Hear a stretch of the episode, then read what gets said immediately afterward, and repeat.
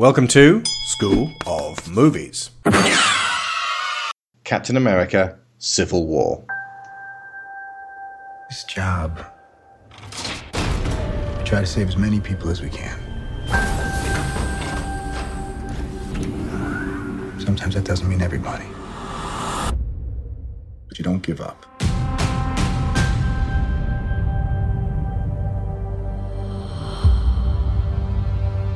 New York.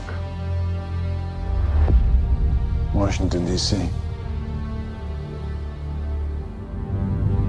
Sokovia. Okay, that's enough. Captain, people are afraid. That's why I'm here.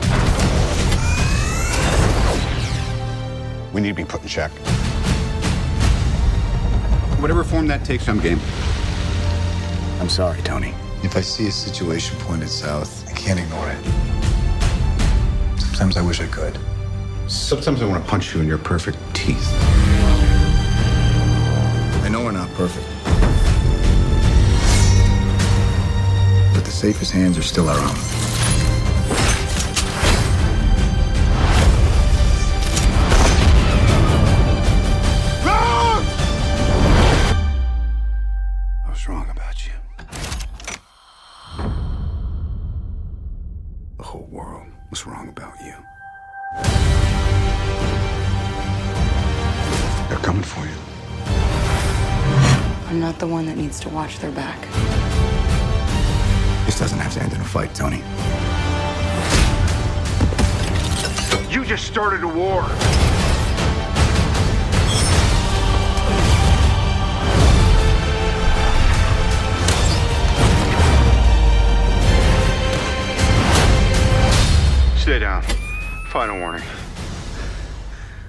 Do this all day.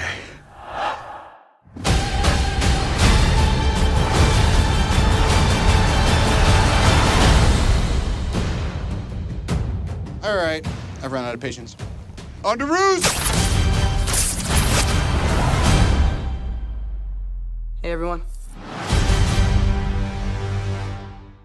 Hello and welcome back to the Lucky 13th Marvel movie review. As always, I'm Alex Shaw, and as always, I'm joined by my wife and co host, Sharon Shaw. Good evening. And with us this time are Jerome McIntosh of GameBurst Good day, sir. and Joshua Garrity of Cane and Rinse. Hello. Hello, and welcome back, guys. Okay, bit of an essay first, then we'll get into the meat of the film. One of the major issues with Batman v Superman, by the way, who was betting that I was going to start off by mentioning was. It's Carry on. It's impossible not to compare the two. I don't blame you. It is worry. unfair not to compare the two. So, one of the major issues with Batman v Superman was that it had to be so many things. It had to introduce a new Bat, continue Superman's story, unite the two on screen for the first time, introduce the first ever Wonder Woman, lay down the DC cinematic universe for real this time, and somehow be different enough to the Avengers to invite positive comparison. Now, we've documented its spectacular failure to do nearly all of these things already. It's as stale a point to make as Grandma's peach tea. So, for that, I apologise. Captain America Civil War had to be a suitable follow up to The Winter Soldier, largely considered to be the best of the MCU movies to date. The introduction of Iron Man had to present an on screen versus pairing that rivaled Batman and Superman. It had to adapt Civil War, a comic book crossover event comprising dozens of issues that lasted half a year at Marvel, back in like 2005 ish. The original story involving dozens of superheroes and mutants rather than the one dozen we have on display here. Maybe it's a baker's dozen. Uh, this film had to sustain the key tenets of that story without completely buggering the Marvel Universe backwards and forwards and leaving us hating major characters for their behaviour. It had to introduce the first ever Black Panther and give us faith in this new headline star. The brand new Spider Man third incarnation in 14 years, and after three poorly received Spidey movies, they had to convince us that finally he's in good hands. And by virtue of the enormous cast, we would automatically be hoping for an ensemble piece that was tighter than the largely disappointing Avengers Age of Ultron. The real versus match this year was DC v Marvel, and somehow Marvel came out smelling of roses and DC smelling of shit. Now, before fans of Beavis Dodge turn off their iPods, I reiterate how much I wanted that movie to be this great. Hand on my heart, I have never been so engaged with a movie, never been so gripped and on the edge of my seat. Eight years and 12 movies stacked on top of a lifetime of Marvel Comics. Character motivations that were not only led up to over multiple movies, but clearly defined in a nigh on impossible juggling act that somehow the Russo brothers managed to make seem effortless within this movie. This film, this film exudes confidence without resorting to swagger. It is directed as though the derision of comic book heroes by the press more concerned with real movies, quote unquote, simply doesn't exist. Everyone on screen has a stake in the central conflict. Nobody wants to hurt their friends or the admired heroes they've never met, aside from T'Challa and later Tony, both of whom rationally seek to execute bitter vendettas. There are three different ways to handle the action in a film like this tense, joyful, or tragic. The mastery of this and no other superhero film to this degree, even The Winter Soldier, is that they manage all three at different times with maximum effect at each peak. Winter Soldier was tense and tragic, but it was never really joyful. Now, I want to talk about a trope we've hinted at in these words recently, but never gone into the core concept not in any detail, and I want to talk about this with you guys later. Uh, it really first hit me while playing, of all things, the Ubisoft game Watch Dogs. It's the trope of my dead family, specifically delivered in that gravelly voice. My dead family! In my eyes, My Dead Family is a narrative shorthand used to explain why a hero, or more frequently an anti hero, is not only motivated but somehow justified in taking out his internalized rage upon the wrongdoers we are presented with even if they didn't kill his family directly. If his family was killed, then it's entirely understandable that he performs atrocities. Mad Max, Green Lantern, Keyser Soze, Maximus Decimus Meridius, Wolverine, Punisher, multiple Game of Thrones characters, and of course, Batman. Don't get me wrong, done right with a careful hand and fresh perspective, this can be executed extremely well. Case in point, Steve Rogers and Tony Stark. Steve's father died in the First World War when Steve was extremely young. His mother died serving on a TB ward, and he carried their selfless example with him his whole life, trying to live up to their nobility. So he wasn't trying to uh, avenge them, he was trying to emulate them. Conversely, Tony carried his paternal conflict with him his whole life. And At the end of this film, he's reduced to a teenage boy as the true horror of their murder hits him like a freight train. Had this been a, his primary motivation throughout the film, any sense of altruism in his decisions would have been questionable. It would have been far too personal. Instead, this 11th hour reveal suddenly reverses our sympathies as we see the fragile boy doubly heartbroken by Steve, his teammate and chief rival, knowing already. This creates a powerful final fight that, like the recent Planet of the Apes films, far from welcoming, we find we have in fact been dreading the polar opposite of the horrendously mismanaged tone of the Batman v Superman grimy punch up in a toilet. The Russos and Marvel knew that at that exact point, we, at the viewer, are pleading with the heroes to stop before somebody dies and leaves the survivor a hero murderer. This film, when viewed from above, is a triple whammy of a cerebral critique on the superhero movie, an almighty royal rumble of colourful characters, both established and new, and a tragedy of epic proportions, somehow leaving you still smiling with hope for the future. On second viewing, its strengths are even clearer. This is, to me, the best superhero movie yet made, closely followed by several others in this series. It is going to take something pretty special to top the level of total investment that it instilled in me.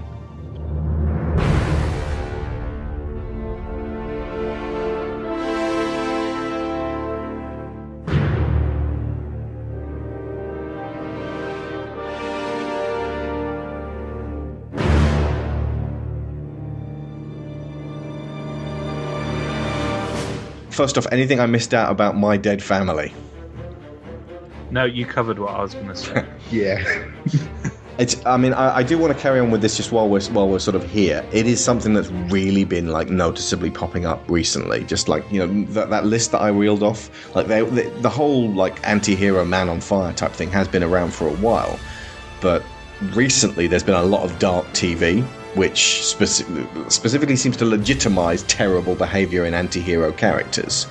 Um, I'm not necessarily asking everyone to agree with me here, but it is something that I'm getting extremely tired of. Um, it's not something I'm not going to use in my own writing in some capacity to tell a story that I'm hoping is this done right. But at the same time, it is something that, when done sloppily, when just chucked at you and, and, saying, "Look, this happened, so it's okay." I mean, in Watch Dogs, it's like it does that thing where you know, like a, a little girl gets killed and we see the doll or the bear or something, and then he's at the graveside going, Ugh, "Now I'm." Go-. He's he's out to get revenge on someone, anyone, everyone. I feel because, like, if a family member dies, like you experience grief and regret, and mm. I think that they try to emulate that emotion in you whenever you see whenever some like when your fam when the character family dies. The problem is too too much they don't like get you invested in their family. Like yeah. you you don't understand the relationship they had. Oh it's just their family's gone. And i feel the weaker examples are when they don't build up like the lead up to the death or give some context I, think, I think they just feel that you'll automatically feel for them because that is something you can empathize with. I can think of one TV show that we mentioned before, Josh, which uh, you know exactly which one I'm talking about, Bathtub, uh, that just had. If you can get to that episode, there is all kinds of build up to that that just wrecked me, and I was like, right, I can't carry on watching this show anymore. Give it one more season and then checked out. Sharon? I think for me, the the thing that I find frustrating about the not the trope itself, but how it's explored, um, or more specifically, how it's not explored, is that it is frequently, as you say, set up as justification for why the hero does the amazing, cool, badass things. Mm-hmm. Um, but it's not. Oh, God of War, sorry. God of War, Jesus. Yeah. it is it is very very rare that there is an actual exploration of actual grief um, yeah. involved in this this particular setup. It's usually a case of um, reinforcing the idea that if you're a man, uh, and I mean man, like man with a capital M, big tough guy, big guns, etc. Mm, yeah. Um, the only emotion you're allowed to express is anger. There's no finesse. There's no subtlety. Everything that they're feeling gets channeled into rage and revenge. And by the end, it, you've got two choices. Either they've killed everybody in their path and it hasn't helped, they're still furious, or they've killed everybody in their path, boffed a heroine, and all of a sudden everything's fine again. And it, it, there's, there just isn't. It's a massive thing to yeah. lose your to lose a person is huge. To lose your whole family, which is often the way these things are set up, um, you know, wife and child, mother and father, etc., is so massive that you know the human capacity is stretched almost to its limit to deal yeah. with something like that. And and how often do we see an actual look at that? Particularly in video games where this trope crops up over and over and over again as lazy storytelling for somebody who can't come up with a better plot. And and and also it's just we're expected to just accept what the protagonist or whoever the character is in the story. Just accept that yeah that's okay. Uh, because their family has died now it is acceptable for everyone who dies to die Whereas Civil War, which I'm sure we'll get onto, um, makes a point of being like, yeah, you know, this person's family died and they're trying to seek revenge and what have you. That doesn't make it okay. Like it, it makes a point of saying that, um, yeah. not like outright, but the theme of the the movie is very much like revenge is poisonous. This is toxic. It's not a good thing mm. that these characters are um, kind of surrendering to this urge to seek out um, vengeance. There's multiple characters as well, if you think about it, in their comic backgrounds. Peter Parker's parents dead, my dead family, not so much from that kid. Um, yeah. Scarlet Witch, parents died. That was her motivation in uh, Age of Ultron, and she found a new calling thanks to Hawkeye. I mean, obviously, uh, uh, Zemo the the, uh, the, the, the central uh, antagonist. Marvel are often uh, criticized for uh, creating villains that basically start out quite uh, impressive and uh, have you know have a you know usually a pretty good look to them and. Um, then descend into just a big thing for the hero to hit, and usually a shadowy reflection of the hero by the end. Th- this guy, I was very impressed was not it was not about him being in part of a punching contest. I was I was thinking when it's rounding up to that bunker at the end, a lesser movie would have had Stark and uh, Cap and Bucky resolving their differences by fighting off a dozen Winter Soldiers and then sort of like high fiving at the end and going, "Well, we got through that one. I guess we're going to be buddies again." This is not a lesser movie. In fact, it yeah. pulls that switcheroo with you. It takes you deliberately to a place where you're expecting the generic ending, and then it delivers you, delivers something which just leaves you harrowed. Yeah. Zemo is the he's the perfect example of the type of villain the Avengers would face off against. It's not the sure you expect the huge like powerhouse will be able to hold his own against the whole team, but the real the real threats are the types that don't want to engage personally but manipulate them. Yeah. Yeah. Uh, I, am going to draw back uh, attention to Batman v Superman, but that was that's the sort of villain that Luthor is supposed to be. Like mm. we got that in this movie. Yeah, I, I have to say, I the more I think about this movie and the more it kind of stews in my mind, the more impressed I am with Zemo. Mm. Yes. Um, before uh, watching the movie, I expressed fears on social media that, God, I really hope the movie just focuses on this conflict and there isn't like mm. a third kind of party that they, you know, resolve their differences and fight. Oh, you mean Doomsday? Yeah, uh, yeah basically. a cave troll suddenly um, appears out of fucking nowhere because science. And when Zemo was introduced in the early stages, and um, and Bucky was starting to talk about these uh, Winter Soldier 2.0s that were out and in this facility. I was like, oh, great, right, okay, this is the uh, third party that's going to unite everyone, and we're going to have a happy ending. This that would be the end of Iron Man 2. Yeah, and oh, yeah. it and it didn't happen. And Zemo's motivations and um, his his whole process throughout this movie feels so much deeper mm. um, the more you think about it. He's such, I, he's not as you know immediately iconic as like um, Loki or even um, the Purple Man in Jessica Jones. Those two villains kind of when they walk on screen, you're like, ah, yes, uh, that's a villain that I can get on board with. Or even Robert Redford in uh, uh, Winter Soldier. He's got yeah. That, uh, thing. Where, whereas Zemo kind of tricked me. I, I he I was kind of thinking this is going to be a two dimensional kind of mustache twirling villain, yeah. and then he became so much more than that um, by the third act. Uh, really impressed with both the performance and the writing of this character. Well done to mm, Daniel Bruhl for that as well. Yeah, yeah, yeah, yeah they they really put you into the same position that um Captain like Steve Rogers is in. Like you, he's expecting just a twiddle his mustache villain, like I did all this just to get more power. So when you and him are confronted with the real objective, it is like a blow to the stomach. And as an audience member, you can say, "Damn, that they got me! Like they legitimately got me. I did not see that coming." Yeah. And he win, and he win. That's the yeah. thing about this movie is the antagonist wins. Like yes. the the protagonist didn't, you know, come out on top here um, his objective to tear down the empire that the mm. Avengers created, he succeeded. And um, even though they don't, you know, go through with it, like the scene um, with the Black Panther where he's essentially getting ready to commit suicide. Mm. Um, I think that's an important scene because it needs you need to demonstrate that this is all this guy was holding on to, like yeah. just this one act, and then he's going to check out. Mm. You need to know that there was there wasn't anything more to this than just this need to um, get back at this group of people who just you know roll up to every fight you know thinking they're the heroes and actually they're leaving a a lot of you know corpses in their wake without even realizing.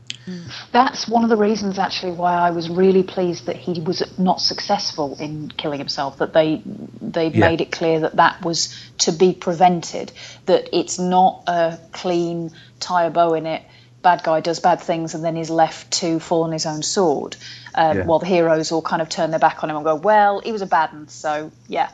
Um, but um, I I do think that yes, there's a lot of criticism to be levelled at Marvel's early movies, particularly in terms of their villains, but I think they are really starting to uh, to present some fantastic antagonists now, and I think that's it's two things. One, they are willing to devote time to the antagonist's motivations which, if you look at the early ones, because they're so focused on on seeding and, and uh, cementing the heroes, the antagonist and why they're doing what they're doing tends to get sidelined.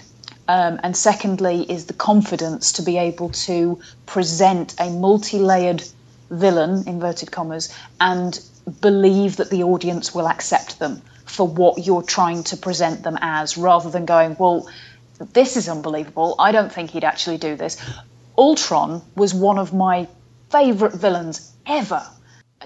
And looking back over the last few um, Marvel presentations, I honestly think they've, they've been getting steadily better. You've got Loki, Ultron, uh, Pierce uh, from the Winter Soldier. And the Winter Soldier himself? Yeah, Winter Soldier and. Um, uh, and the Purple Man as well. I, mm-hmm. I really do think there is a definite curve of improvement, and I think it's it's being able to take the time to present them properly. A lot of people would say Kingpin. Oh, yes. Yeah. Yeah. Yeah.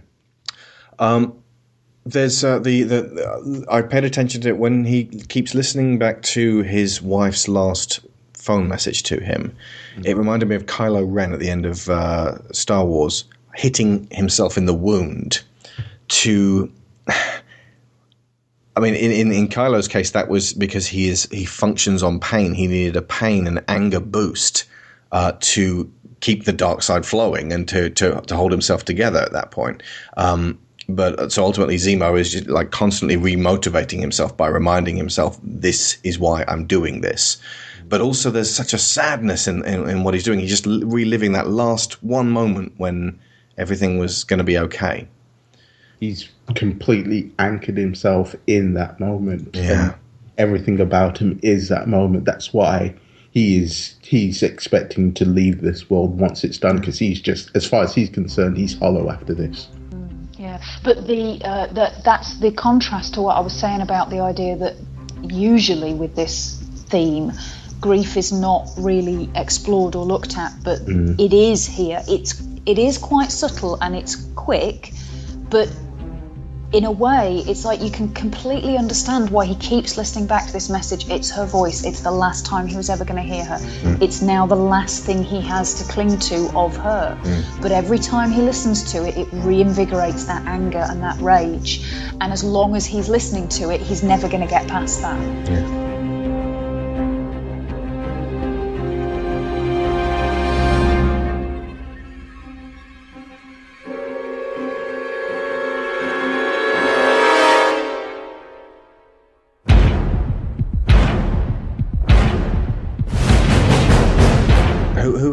Read Civil War?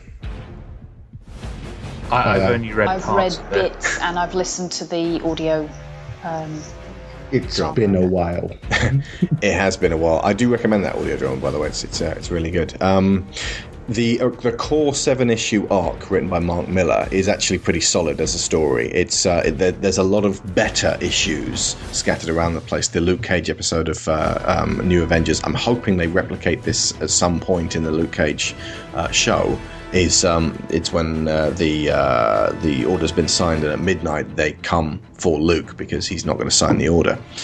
Um, there's also a really good one with uh, Spider Man and Cap, where famously Spider Man went with Team Stark and feels really bad about having to go up against Cap, and that's where Cap delivers the no, you move, you know, draw a line, um, which uh, Agent Carter gives to him in this but the actual core tenets of the story are all like the the really important ones apart from Peter Parker revealing his true identity to the world and that being a huge impact because secret identities aren't really a big thing in the non-street level Marvel characters.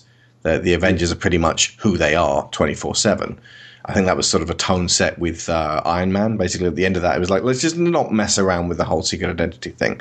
So when Spider Man comes along, this will be the first one where they really are going to make a big deal out of this. The whole can't let Aunt May know. but apart from that, I mean, the whole the original the kid who died and uh, the, the the grieving mother uh, blamed it directly on Tony Stark. It's a much more overblown melodramatic scene in the uh, uh, the book. It's uh, a young kid. She throws a Tony Stark an Iron Man action figure at Tony, and his name is Damien, which is a, a, a poor choice on Mark Millar's part because you can't not think of the son of the devil at that point. Um, but they changed it around to deliberately evoke uh, in Tony a familiarity with young MIT students trying their absolute best to, you know, do something for the world rather than just being selfish. It's this kid's uh, being better than Tony that Tony's grieving and lamenting when he decides that she's right, something has to be done about this. I was really impressed how they managed to get all the best bits, and somehow at the end of it, unlike in the book, Tony Stark doesn't come away a dick. That whole, you know, the Winter Soldier killed my parents isn't even in there. It's in in the book. I mean, it might actually have happened in the comic, but um, uh, that the, the fact that um, they the very well handled middle section when they all clash. That could, I mean, basically, when the heroes clash, it could just have become visual noise like a Transformers movie, or it could have become stop, just stop fighting like the end. But because it's joyful, it will make for really great rewatching over and over again. But almost all the fights in, in Civil War in, in the book, you're like, just stop fighting, for God's sake.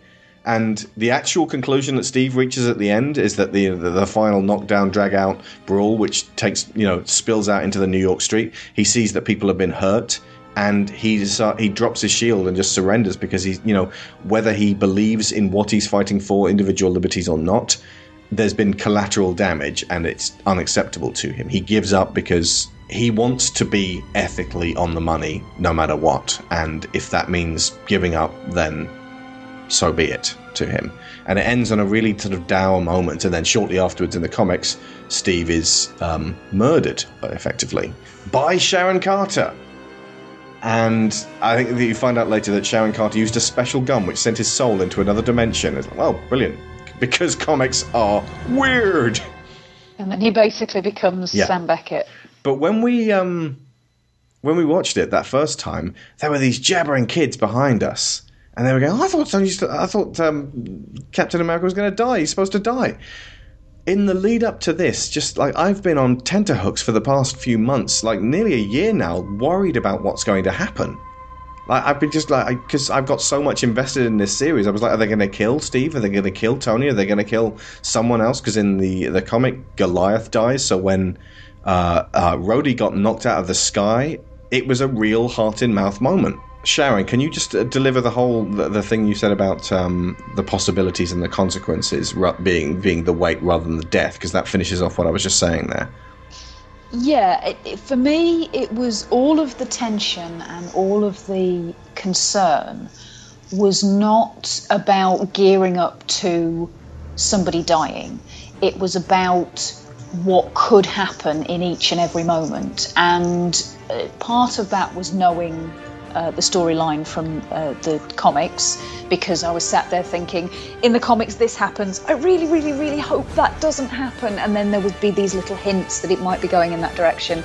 Um, example: the uh, the death of Goliath. The the way that's set up, there's this big thing about the fact that he he dies while he's in big form, and then they have to bury him they have to dig an enormous grave to be able to bury him. And so when Ant Man goes big for the first time ever, we've not seen him do this before, my heart immediately leapt into my mouth and I thought, oh my God, are they going to do that with Scott? Um, the uh, the fact that you have uh, Sharon present in the film, I thought it was pretty unlikely that she'd end up killing Steve by the end but there was always that faint possibility in the back of my mind that that could happen. And um, and as you say, the, uh, the the final battle, the fight between them, the way it's played out, it's not about which of them is going to die out of this. And that was what annoyed me about what the, the kids were saying behind us.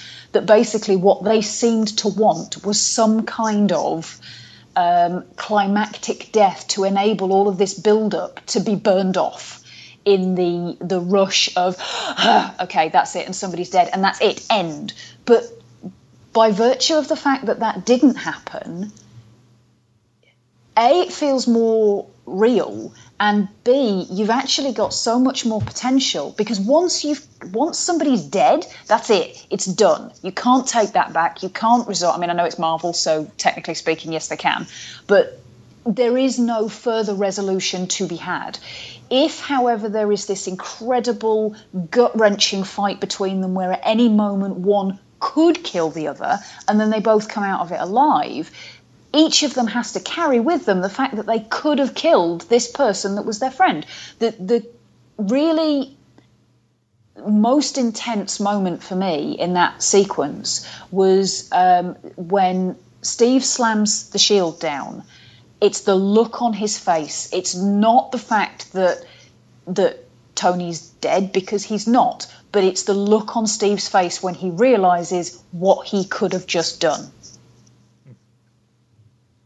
And the fact that Tony thought he was going to do it because yeah. he co- he covers his face like, oh my god, he's actually going to decapitate me with his shield. Yeah, and, and he doesn't get, do that. But yeah, yeah, you get that expression on um, on uh, Robert Downey Jr.'s face a couple of times actually. Um, the moment when he goes up against Bucky and he's got the the Iron Man gauntlet on, but that's it, and um, um he basically grabs Bucky's gun and Bucky pulls the trigger. And if it wasn't for the gauntlet, he'd be dead. And you just see this kind of flash across his face of, of that. He was not expecting that. That was not something that he thought would happen. Yeah. And it kind of felt like um, this is real. You, you're not hiding behind your superhero, uh, untouchable armor anymore. Yeah. And and the thing is, because the people who are fighting in this film are essentially friends and family. There is a cost to all the, all of this fighting, whether it may not be the death of a character we love or what have you, but there's a, an emotional price that's being paid mm-hmm. uh, in every moment of this film. Like uh, Tony, you know, it ends with a glimmer of hope. This film, with you know Steve and Tony's relationship, with um, the message that Steve leaves behind, but it, you know that friendship is broken essentially. Like there's a chance that it could reform and and be stronger than ever, but it is shattered and. Mm.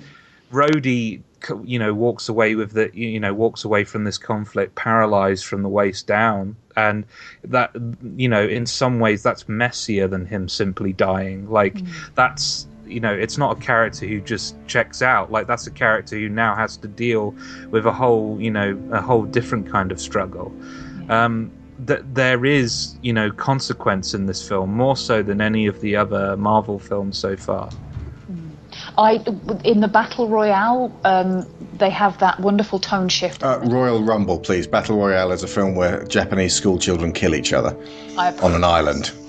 Okay.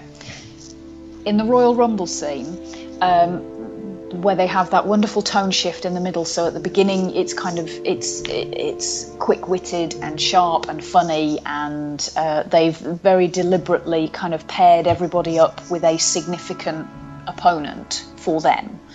Um, and then Vision turns up and it suddenly becomes very serious. But that that beginning part, when uh, Hawkeye went up against Widow, I felt myself tear up. I, the, the thing that flashed into my head was, oh my god, do not make these two fight each other. Again. Again, yeah. but but like meaning it this time. Yeah. Although there was a, a slight change there as well when uh, Wanda pointed out that he was pulling his punches. Yeah. The first of many blows to hit me right in the heart was uh, Peggy's death. From that first text, I was on the floor at that point. Um, extremely well handled, and it it felt like um, this being the third of the trilogy. It felt like it was completing a trilogy in terms of of you know that journey and the thing I found so disarming about that scene was how kind of authentic to life that felt. Just yeah. him getting that text and just having to, I've got to get out of the room, guys, and just um, finding somewhere quiet to grieve. Like that felt it's so restrained. Like in other movies, there'd be like, oh, slow motion dropping of the phone. Oh no, Peggy's there. Whereas here, it's it's played so um, subtly and naturally that it, it it's more impactful, mm. if anything. Um, and the funeral is handled really well. Um, and, and the thing is, death. Uh, it Peggy's death is tragic but I think on the back, you know, in the back of everyone's mind, like we, I kind of, we kind of all knew this was coming. Yeah. Like she's not, she's not, you know, at the prime of her life. Like she's, she's well into her nineties at this point, and she's lived a full life. And, yeah. And you can't like, when people live to a certain age, like you can't be I, am struggling to. I'm trying to think of a way to say this without sounding like a monster, but like it's not it's not sad when someone who's a hundred years old dies. It's it it is sad, but it's not tragic. That's what I'm trying to say. Yeah. It's it's part of life. It's just something that's going to happen, and it's hot. It is sad when it happens, but it's not this. You know, it's not horrible. It's just part a part of you know being a human being, and yeah, but I thought complicating I thought was, that though is the fact that to her to Steve, she's still not quite thirty. Yeah, exactly, and that's why it.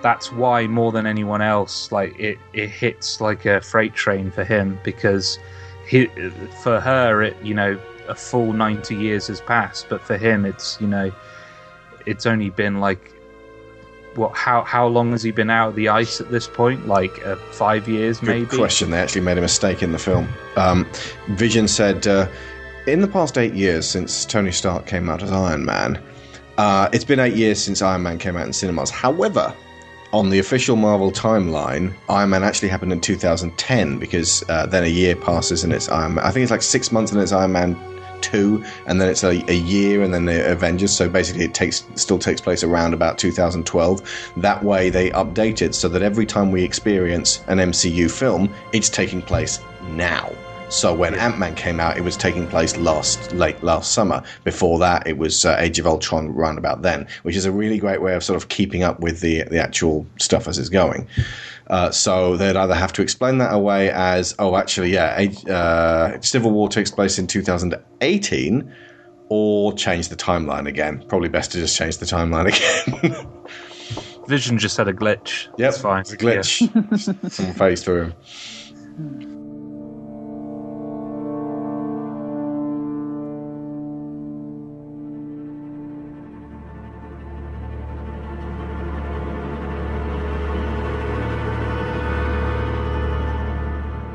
Okay, so um, let's have a on that note a lesson, as Bob Chipman called it uh, in his brilliant and succinct uh, YouTube review, a lesson in superhero civics. So I'm going to ask the group now a hypothetical question. We are the jury assembled to examine the Avengers' culpability in the disasters they are blamed for that instigate the Sokovia Accords. How responsible are they really? Let's start with New York, and anyone can dive in here. How responsible were the Avengers for New York? Um, not at all. Yep. Um, Lo- Loki is hundred percent responsible, and if anything, the Avengers prevented further casualties. Yeah, uh, Loki's a crazed alien from another realm who knew all about Earth anyway, targeted us specifically, and uh, it's not like he had that many realms to choose from. And there's yeah. frost giants on one of them, and angry trolls on another one of them. Uh, he went for the soft target as far as he was concerned. It Add could... to the. Sorry, don't share. No, no, no, you go. Add to the fact that um, you're essentially just a small blip on a huge alien race's conquering path. I, I don't really think you could say yeah. they caused that because yeah. they had inter in like they had space travel, yeah. like warp travel and it was going to happen at some point eventually anyway. Uh, you know, basically, Earth is, has been on the map, and they've been thinking about um, invading for a while, the Chitauri, and I'm sure the Kree Empire have been wanting to make us part of uh, their empire. Which, by the way, you, you meet those blue guys in Guardians of the Galaxy. If you imagine that that basically makes the Earth New Zealand, and the rest of the world is the Kree Empire. That's how small we are relative to the Kree and the, even the Skrulls of the Chitauri are what China at best. Yeah, you gotta remember, like, to, Earth is just to these alien races just like a foothold to them. On a cosmic scale, the Sokovia Accords don't really make sense. But uh, uh, this is not me uh, um, uh, criticizing the actual writing of the film. When the government uh, representatives who put this together for the uh, it's it's for the UN, isn't it? Um, it actually does sort of make sense to them as far as they're concerned. Thor came to Earth, then Loki invaded. Was that what you were going to say, Sharon? Well, I, I was going to say yes. It, it, you could, if you're being particularly um, finicky, blame it on Thor. Hmm. But that conflict existed well before Thor came to Earth. Yeah. It certainly existed long before Thor was in the Avengers. Um, in actual fact, I think, and, and just this is kind of jumping forward a little bit because I would like to go through the rest of them. Um, but the other New York incident um, that uh, has possibly contributed to Ross making these arrangements, he Harlem. was directly responsible for. Yeah. Yeah. He sent a new super soldier in there who then got completely then- screwed up and went mental exactly, mental. broke Harlem. But and, and and a lot of this does smack of him basically trying to cover his own tracks. Mm. Um, and the Avengers spent a good proportion of uh, the original movie um, during the action sequence. They, they were fending off uh, Chitauri all over the place, but they were also clearing the streets, getting people to safety. That's been one of their primary uh, watchwords throughout the uh, the MCU. Unlike, and I'd mentioned it in Age of Ultron. Anybody? What's a particularly uh, casualty-filled superhero film of late? Oh, um, uh, Man of Steel. Yeah, by there you go. chance? Oh, you sure? Oh, I'm not quite sure about We said that. back on the Age of Ultron thing that they would probably hold Superman to account for that. They do for about 10 seconds, and then it's all about these terrorists or people who may have died in some other hot country. Anyway, um, so yeah, basically, were it not for the Avengers, the government would have nuked New York. Mm. A lot more people would have died anyway. And in fact, the Avengers prevented alien attacks. So we'll just scratch that one off the list, shall we? You know, just you know, we're, we're not currently subjugated by an alien race. So scratch that one off. Okay. Second one that they cited was Washington. Government threw together three brand new helicarriers um, because they had been infiltrated by Hydra, whose plan it was to basically wipe out anybody who might cause them any problems. Hydra were around way before the Avengers. They were around in World War II, before Captain America was even Captain America. Let, let's just call it what it is. Nazis, you know? Nazis. Super Nazis. Super took space over Nazis. Your super secret spy agency. Yeah. And you blame the organization that came a long time after that. And they for the also plan that they infiltrated the government together. itself. Yeah. Yeah. And like I'm, you know, I'm sure a few people did die when the helicarriers crashed. Yeah. But those helicarriers were about to kill 20 million people. um, you know, do the maths there. And most most of them crashed over water, luckily. yeah. Imagine I, if I they actually- I cannot imagine the casualty count. Um, apart from uh, people who are members of Hydra, Yeah. um, I can't imagine the casualty count was that high. Yeah. Imagine how if they actually got to their full height Yeah. and fell from there. Yeah. Yeah. Um, and, and basically, yeah, Cap and his uh, group of mostly pretty just standard humans Yeah. uh, were just working their asses off to prevent absolute disaster. And uh, while big ships falling from the sky looks like absolute disaster, it was a small explosion relative to a big explosion. So yeah, should we scratch Washington off there? Yep, just Yeah. say Yeah, they're I not they're not responsible for that. In fact, they, they prevented absolute disaster. Okay, so we'll scratch that one off then. Sokovia. Now, Hmm. this is the one where it gets, I think it does get a bit more complicated. Mm. Yeah. Because Ultron is technically their fault. Um, Yeah. You know, Tony Stark literally- and uh, Bruce Banner created him, Mhm. and then he went on to kill God knows how many people. So, and I do think they bear some responsibility for Slo- uh, Sokovia. However, why Sokovia? Why did Ultron choose Sokovia? Hmm. Because he decided to go to Sokovia to actually set up that thing. Wasn't it because of the twins? Yes. hammering home the same point of um like going back to the place where they caused casualties and just hammering that point down. Yeah, the twins were there uh, at the Hydra base, which Hydra chose the location of, and uh, they the twins were casualties of a war that was happening probably before Hydra was there as well, and their parents were killed by The Chitauri. no, No. Stark, No, Stark. Tech. Oh, Tony yes. Stark's weapons Mm. before he was Iron Man.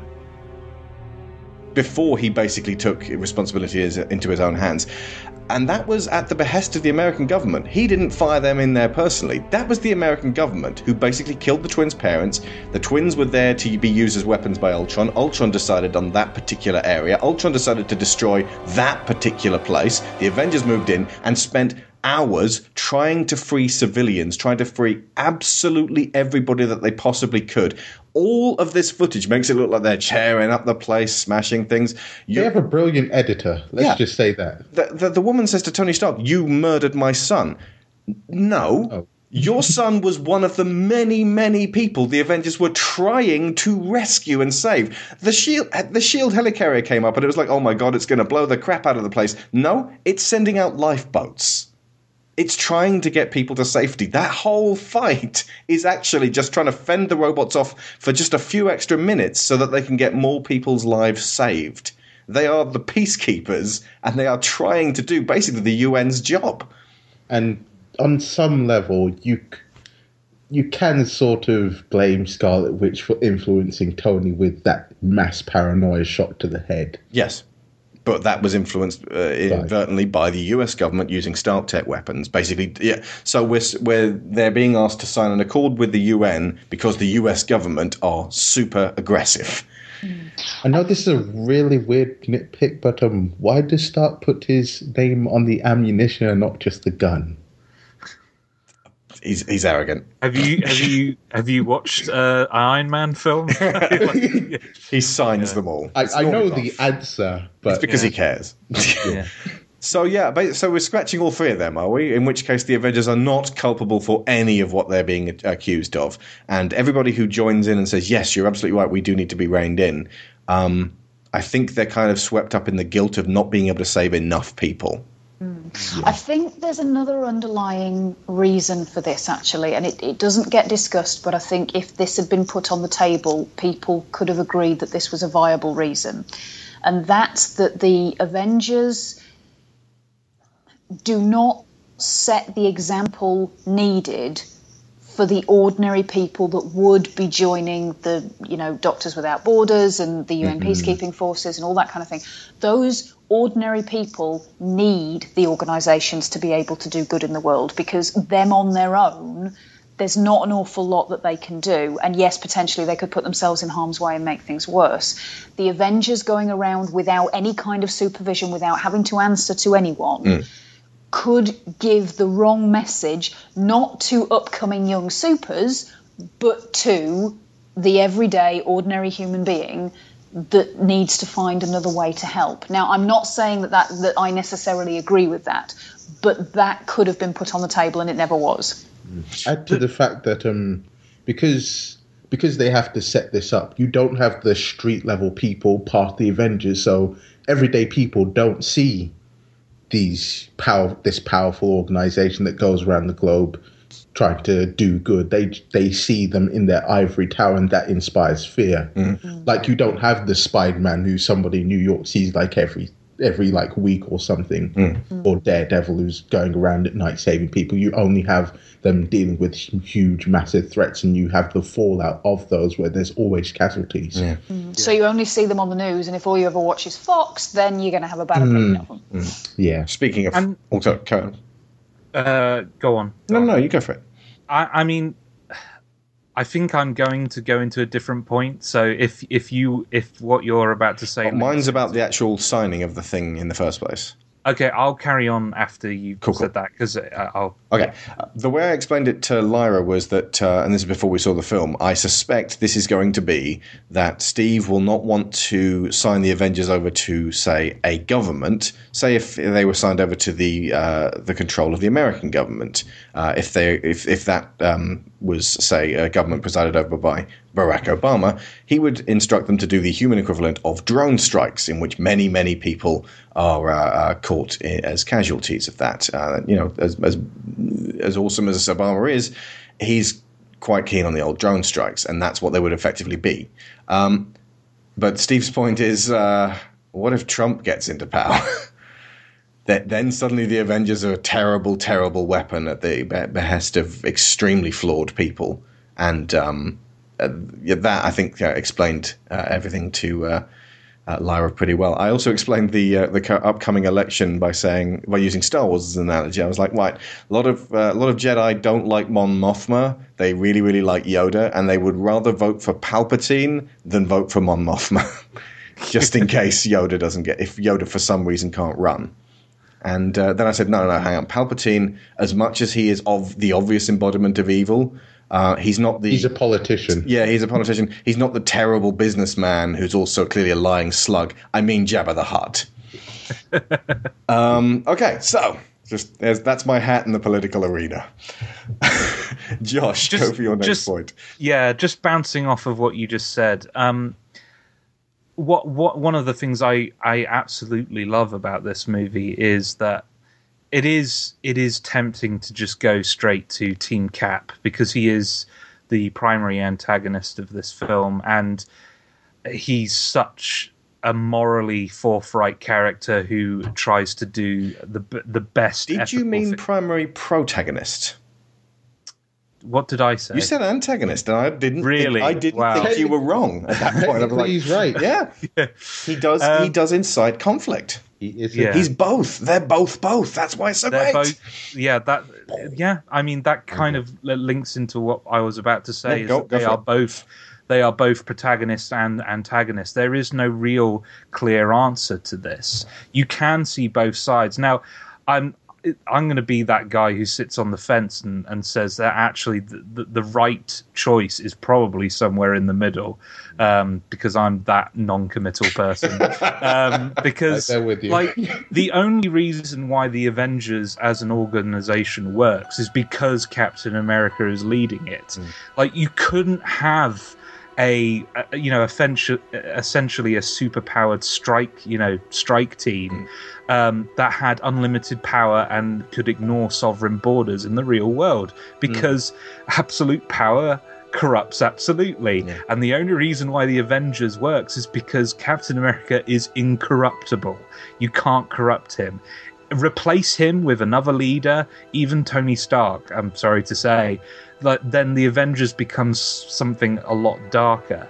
And so the idea of some, you know, government supervision, some kind of structure there that doesn't allow the Avengers to just go off and do whatever they want, that makes sense. That's not an absurd, you know, moral, um, you know, morally absurd thing to suggest. It's just that the government, you know, the collective governments of the world have taken it to an extreme that's just not workable. Um, and that's the conflict is that both of these people are right. Mm. They are both right. It's mm. just mm. they they have they're arguing on extreme ends of a spectrum, and they need to meet somewhere in the middle.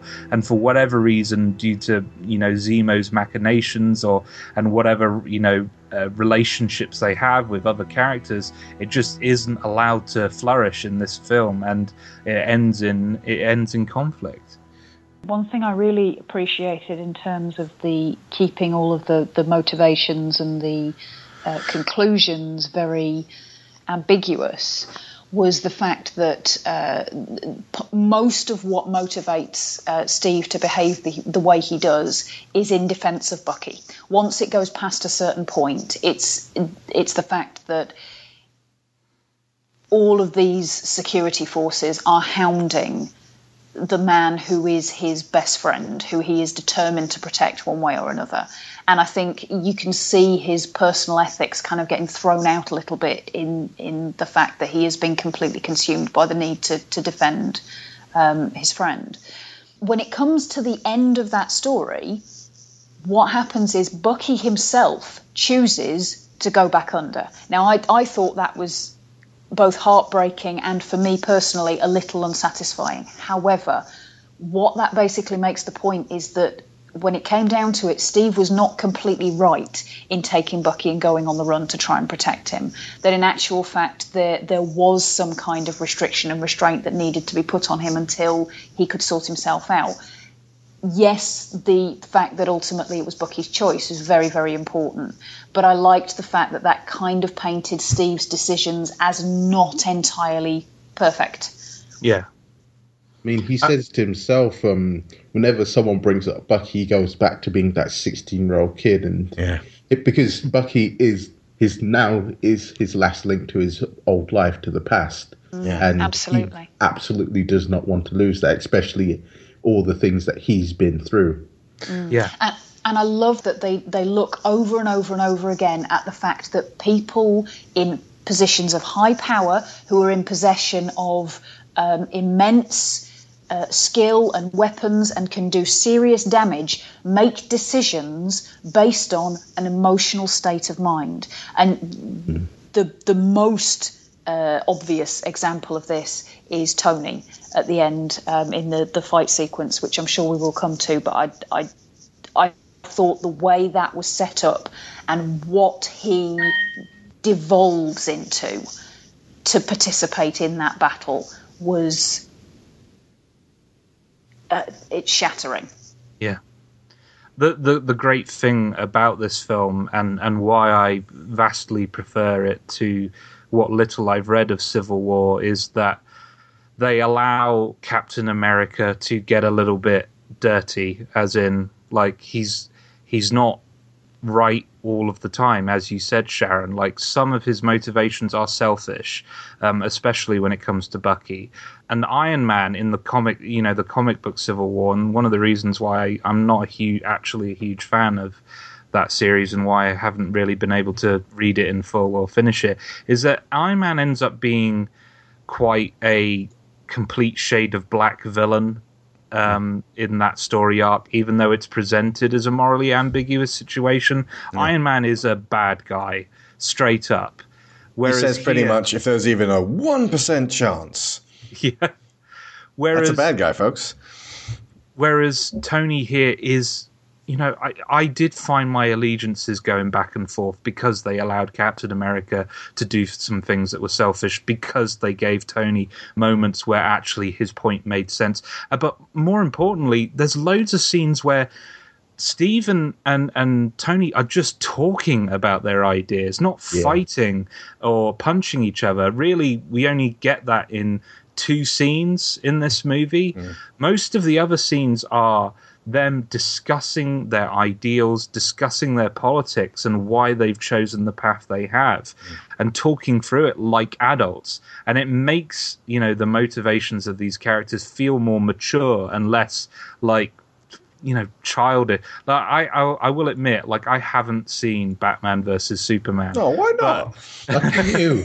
but um when enough people i trust read uh you know start slagging off a movie um i cease to care about spoilers so i pretty much know everything that happens in that movie and it does feel like a bunch of teenagers having a scrap in a schoolyard it it it uh, but at least what i've heard it sounds like it's an just immature it's too smart for us Marvel fans, Josh. We Yeah, just don't yeah, get it. too- we don't get the high-minded uh, ideals of this film. Yeah, but just because there's a dimly, li- you know, lit set, that means it's mature. um, It's mature as seven. yeah, um, yeah, and and yeah, just allowing that to that conflict to take place in a conversation is was a wise choice. one, one of the biggest things that they've set up throughout all these movies is the fact that Steve and Tony see things completely differently. Like Yeah. Tony, he's a futurist. He can't help but look forward.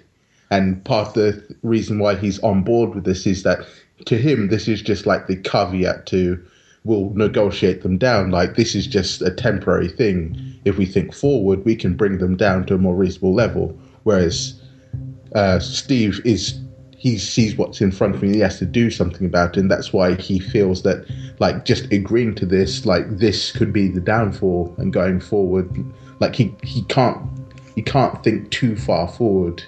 He's also looking back to a simpler time when, Yes. he remembers the conflict that was black and white. When he says uh, in Age of Ultron, "In the moment you start try and stop a war before it begins, innocent people get hurt." Um, he's remembering back when wars were simpler, and it was like the, the enemy was so black and the, the heroes were so white, and everything made sense back then. And it was an overly simplified world simply because people weren't really consuming the kind of messages being put out with the, the amount of shades of grey stories and media and, and news coverage and everything that we currently have. You can't look at the world in black and white anymore. It wasn't straightforward back then, but it felt straightforward.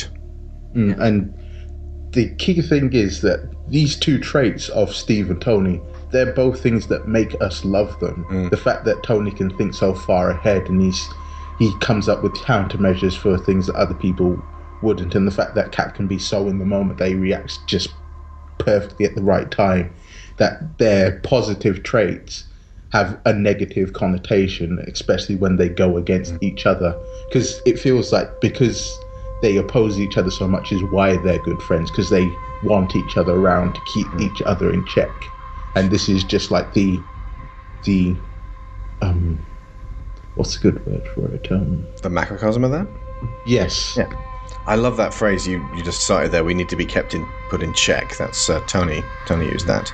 The bit when he when Steve says, "Where's Pepper? I didn't see her in here," and uh, we're we're pregnant. No, God, no. We're taking a break. Um, and then just Tony's vulnerability immediately after that, when he stands up and Steve says, I'm sorry, I didn't know. And he really doesn't. Didn't know. He wasn't trying to get at Tony there. We've already seen Tony vulnerable because of the, uh, the, the opening sequence where he's remembering his parents in the last moment. And we're going to see it. I mean, this is the best Iron Man ever.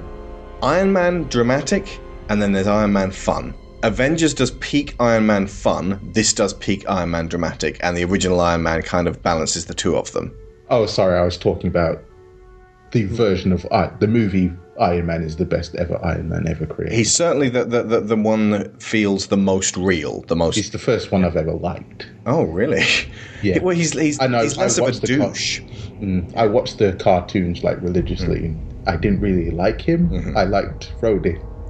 I've never wanted to hug Tony Stark, but at that point when he's talking about um, Pepper, the vulnerability exhibited there, I just thought, my God this is a very alone man right now, mm. and uh, it's it's almost it annoyed me when I was uh, leaving because I was like, shouldn't there have been like one little phone call with Gwyneth Paltrow at the end there? But Pepper's absence is felt in this, in t- just in terms of like Steve's got Peggy absent and Tony's got Pepper absent, so neither of them have that just that part of themselves available anymore, so that they're they're running on just who they are. Does that make any sense? They're yeah. cut off from their anima. Oh yes, thank you. That's why I bring you on, sweetheart. Oh God, that has wrecked me. For me, this is um, Robert Downey Jr.'s best performance in any of the Marvel films. Um, I and and for me, this is the arc I was expecting. Not mm. quite not quite the same, but the arc that the trailers for Iron Man 3 kind of yeah. made me think uh, Tony was going to go through, and we got it here. Mm-hmm. Um, and yeah, there, there are just so many moments where Robert Downey Jr. gets to flex some acting muscles that he normally doesn't get a chance to do in these movies. I've seen it elsewhere, but usually he kind of defaults to his kind of natural charisma and just he's he's a naturally funny actor. Mm. He can he can just walk on set and act everyone you know out of their socks without really trying. But here he is putting in a lot of effort to bring you know add some weight to the, you know quite emotional moments. And he's not here just to make us laugh. He's here to make us cry and and, and make us feel sorry for him as much as you know laugh at his antics. Mm. It, it also annoyed me that Nick Fury wasn't in this because I was thinking, how could you leave out this core member of the, the group?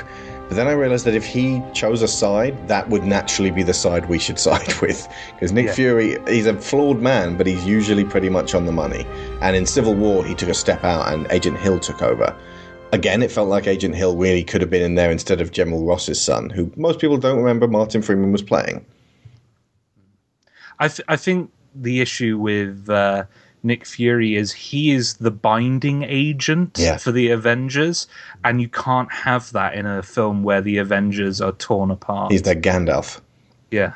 The first major introduction in this film, Black Panther. I can feel the shapes that this film was originally going to be. If uh, if the original announcement, they made a joke announcement that it was going to be Captain America Serpent Society, which, if you're a comic fan, you'll know it entails giant snake men. Like G.I. Joe snake men. And following Winter Soldier with that would have been ludicrous. Um, and then the the uh, eventual reveal was, nah, we got Civil War, and you know what that means. And at the time, Sony was still hardballing on Spider Man, so they basically got. Um, it was going to be a continuation of Winter Soldier to begin with, whatever happened. So you you got that Winter Soldier basis and the grounding in there, and the the search for Bucky. That was always going to happen afterwards. Then when it became Civil War, it was like right, we'll see who we can get to go up against Cap at this point. We need someone of incredible charisma. And then they lined up Black Panther. But then they got RDJ in, and then suddenly RDJ was running the show, and Black Panther was, you know, almost doing his own thing, but definitely allied with Team Stark. And then they got Spider Man. But let's just rewind it to that move in and pan up to T'Challa. Now, I know all the ladies out there who don't listen to this show were, you know, creaming your jeans at the sight of Christian Grey. You know, it's like, Mr. Grey, we'll see you now. And it's like, oh my god, we're finally going to see it on film with that fucking god awful piece of shit film. But when it panned up to T'Challa, I was like, who is this? I knew exactly who it was. But that entrance, just, you know, standing each other turns around. Chadwick Boseman is a star already to me. Wow.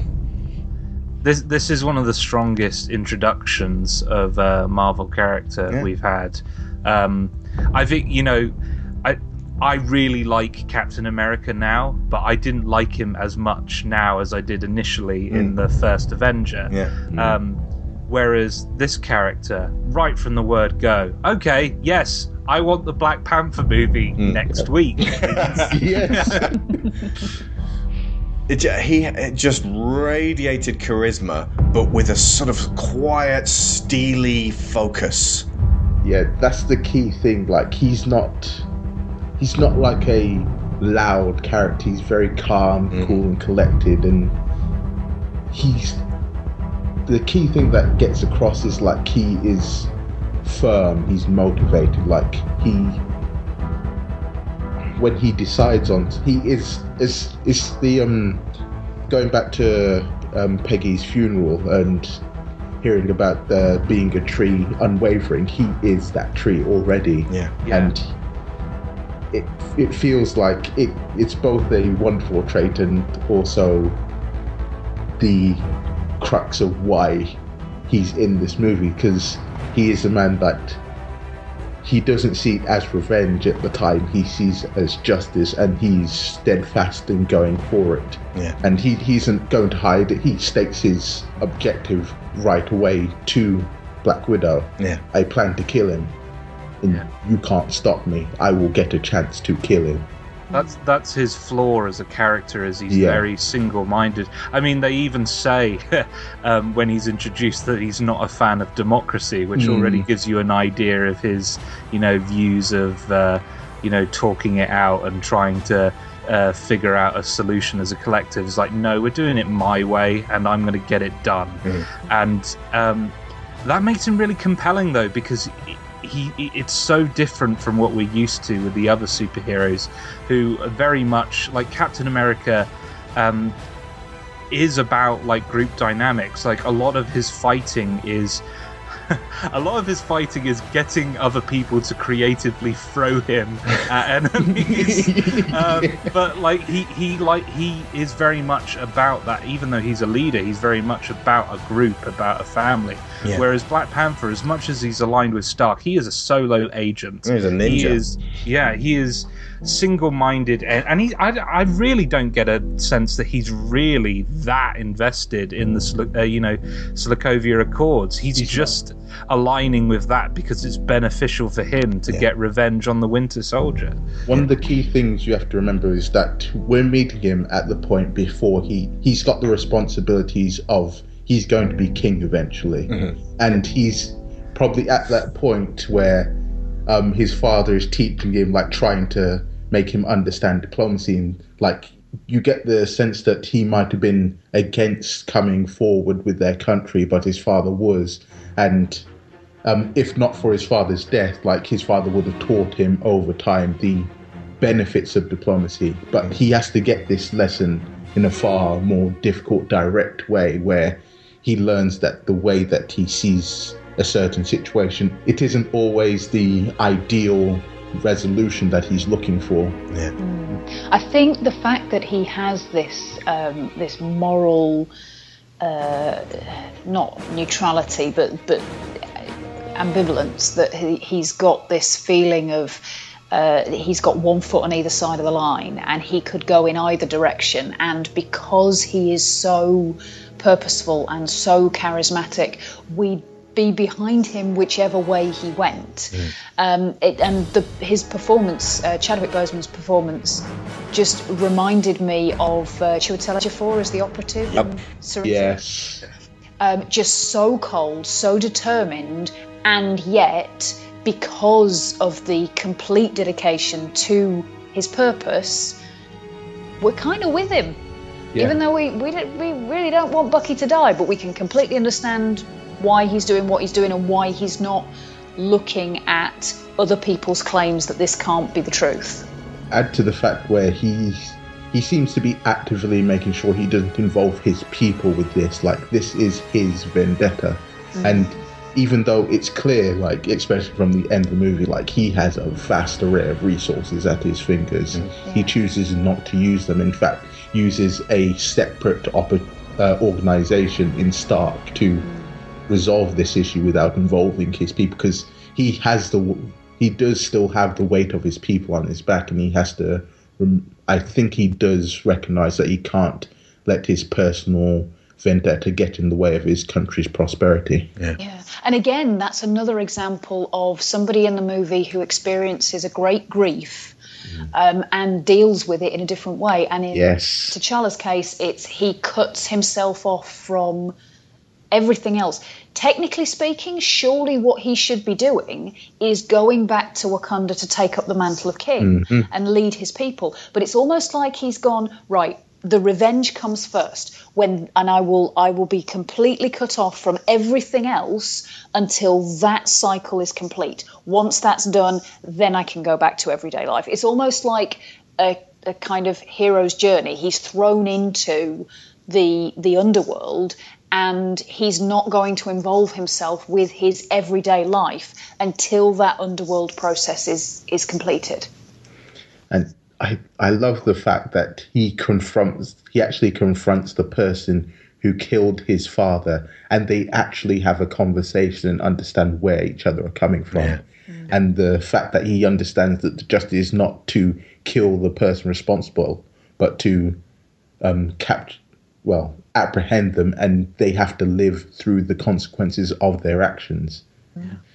And it, it's as Josh said at the start the um uh, podcast that uh, a huge theme is the cons- being consumed by revenge and recognizing that that is like you become blinded and you need to be you need to recognize when that happens and he gets that clarity right before it's too late. Yeah.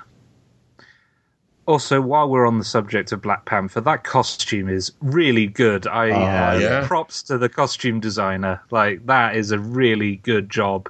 Uh, great translation of that uh, that character design from comic to It's film. perfect. I literally couldn't design a better representation that still retained that slightly comic booky feel.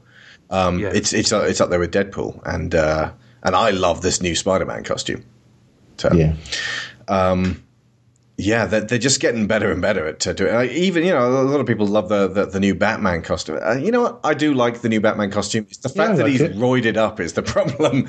that that on, on just just a really built man would look awesome. Just uh, just on this giant testicle, not so much. I'm I, I do wonder what the actual original end was before Stark was brought in, because obviously. Um, it would have been like they, they needed T'Challa there at that Hydra base, and he's sort of sneaking around finding stuff out.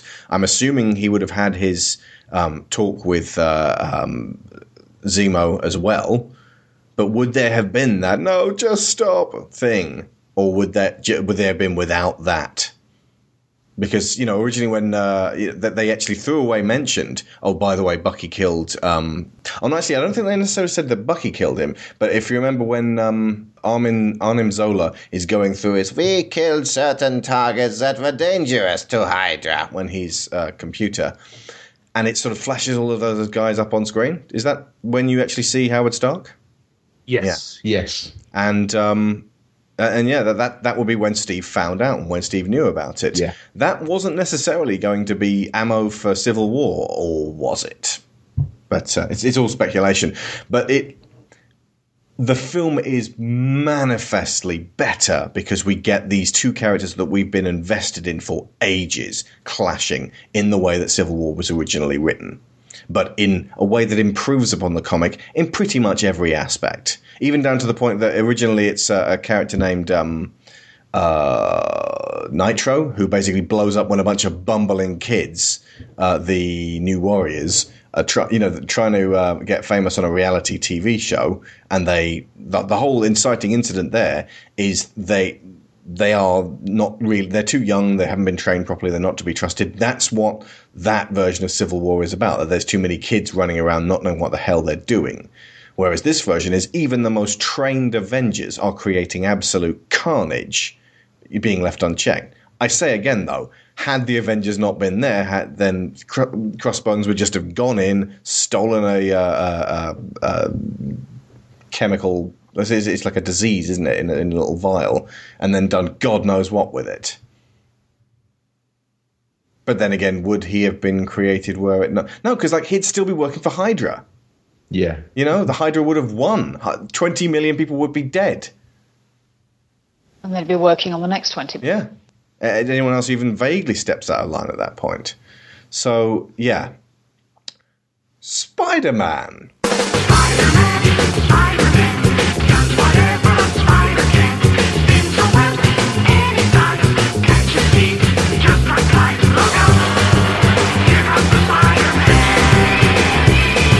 Spoke to when I when I went in for the second time today. Uh, the uh, girl behind the counter piped up. Oh, I didn't think it needed, needed Spider-Man though, and I thought you're the first person who said that. Everyone else has gone Spider-Man, best thing in it, or, or just loved Spider-Man. Um, I'm sure there are people out there who are like, we really didn't need Spider-Man, kind of sick of Spider-Man. But for me, from the word go, I was like, oh my god, they've done it.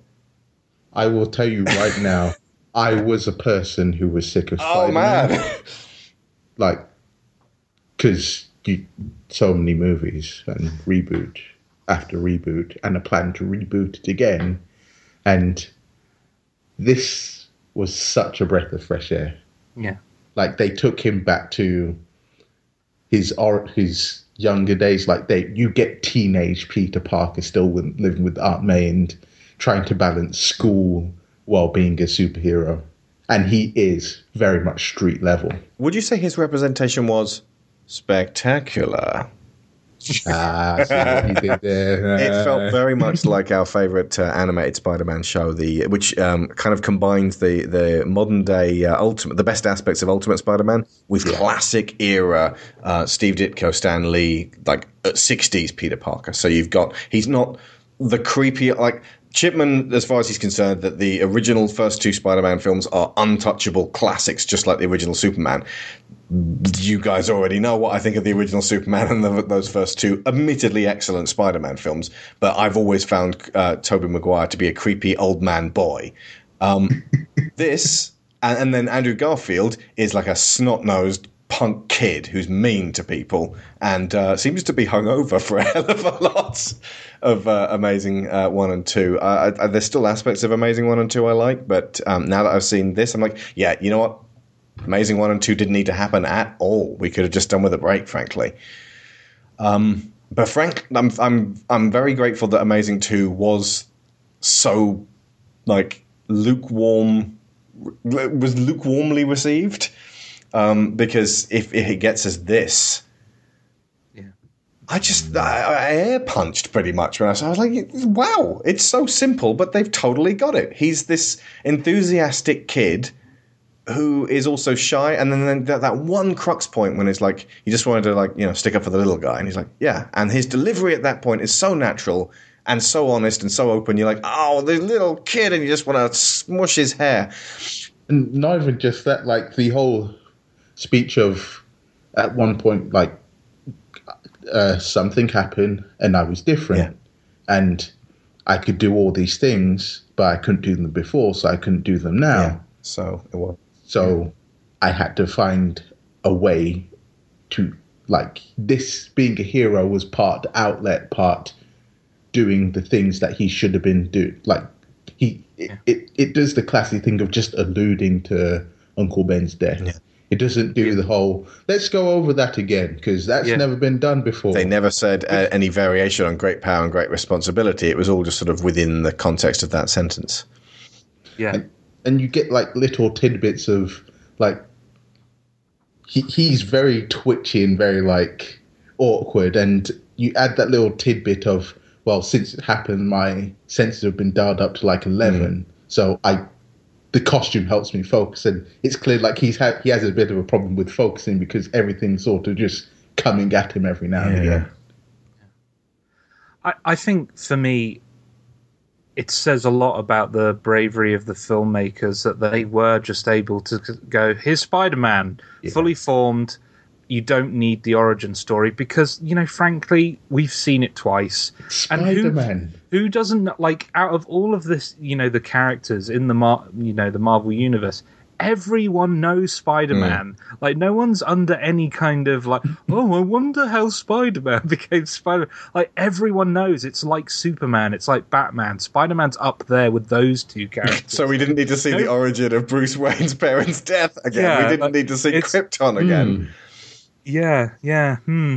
Uh, it's just it's so good to see that confidence and like Tom Holland um, casting a younger actor was Yes. uh, a good decision. Um, and because, as you know, Jerome was saying, there's a nervous energy that you get from uh, a younger performance that feels more like uh, the uncomfortable, you know, nerdy teenager. And then, like his um, uh, Jeff Kanata uh, brought this up in, in his review uh, recently. He said that the talking, the chattering that he does during fights and during conversations, it's it, it it's almost like a product of his anxiety, his Yeah, teenage yeah. anxiety, and it, fe- it it still feels like nerdy and um, and uh, uh, you know and reclusive, Reaction. but in in in a way that feels authentic to the character in the comic books because I you know I like the Tobey Maguire uh, Spider-Man films more than you Alex but one of the Oh, I like thing, them. I just don't like Tobey Maguire. the the one thing we will agree on is that Spidey's not chatty enough in those films. He's very introverted, whereas here he is much more lively and much more willing to crack a joke and, and so forth. But Andrew Garfield, when he was like, well, you got to have him, uh, you know, being a bit more wisecracking. He just came off as a bully, and sometimes in the uh, um, Spider-Man comics, that's that's the reason that Spider-Man's. I think Chipman said this as well. Spider-Man's villains hate him because he bullies them, which basically it it, it doesn't show Peter in a good light in that way. You know, he makes fun of um, uh, of his uh, villains there are ways, as we've just now seen, to be honest and open and annoying in a way that would drive Dr. Octopus insane, but without actually straight up bullying him. Yeah. I think we're getting a Peter Parker before he a Spider-Man before he realizes talking confuses people. Yeah. Like at the moment, he everything's so new and raw to him. Like he just needs to express it. Like, oh, that's cool. Mm. What's happening there? That guy's got a metal arm. That's cool. How did he throw that shield? How does that work? And he's it's eventually you get the idea that he'll realize that oh, me constantly chattering at people throws them off because they don't have this constant like sense going off in their head where if danger's coming along, I can just dodge. That- But me constantly talking to you is distracting you from what you want to do. Spider Man's responsible for a really wonderful unifying moment as well between Steve and um, Tony, although they may not know it. when Steve and Tony are arguing during that wonderful scene I mentioned earlier where Pepper is cited, uh, Steve's getting angry at Tony because of Wanda being held by Vision. Um, she's a she's an Avenger. She's a kid, and then at the end of the big battle royale, did I say battle royale? At the end of the Royal Rumble, Spidey's down. Tony runs over to him. Are you okay, kid? And he's got this look on his face of God, God, another one. And he specifically uses the word kid. This emphasizes that these are adults, trained adults, and they are trying to keep the younger generation of heroes alive during incredibly dangerous situations. That's that aspect of Civil War brought in to its most uh, pure, its most altruistic. It's it's you know passing on the legacy side of being a costumed hero. And it's also the first time we ever get to see Spider Man as a kid from the perspective of an adult who's not trying to kill him. Yeah. Yeah. Yeah. Can't imagine what it's like to be 16 and constantly have adults trying to kill you. Yeah. I think having him specifically at that age, though, was really important to emphasise the the awkwardness and the insecurity of who he is. Um, because I think that when you were talking about the, the whole bullying element of, of how Spidey has behaved towards his villains in, in previous incarnations, it, a lot of that, I suspect, is that they have downplayed the insecurity and the awkwardness when he's in costume. Not when he's as Peter Parker, that's there, um, but when he's in costume, I think they've tried a bit too hard to make him cool, and um, and that it, because he they, he is then presented as um, this quick-fire costumed hero, then it feels a bit unbalanced because he is above his enemy, whereas in in the way he's presented here, that insecurity is there, and the babble is his way of covering up for it, and the uh, the being so desperate to prove himself and so desperate to to go one more mile and do the thing that he is now too whacked out to do um, is,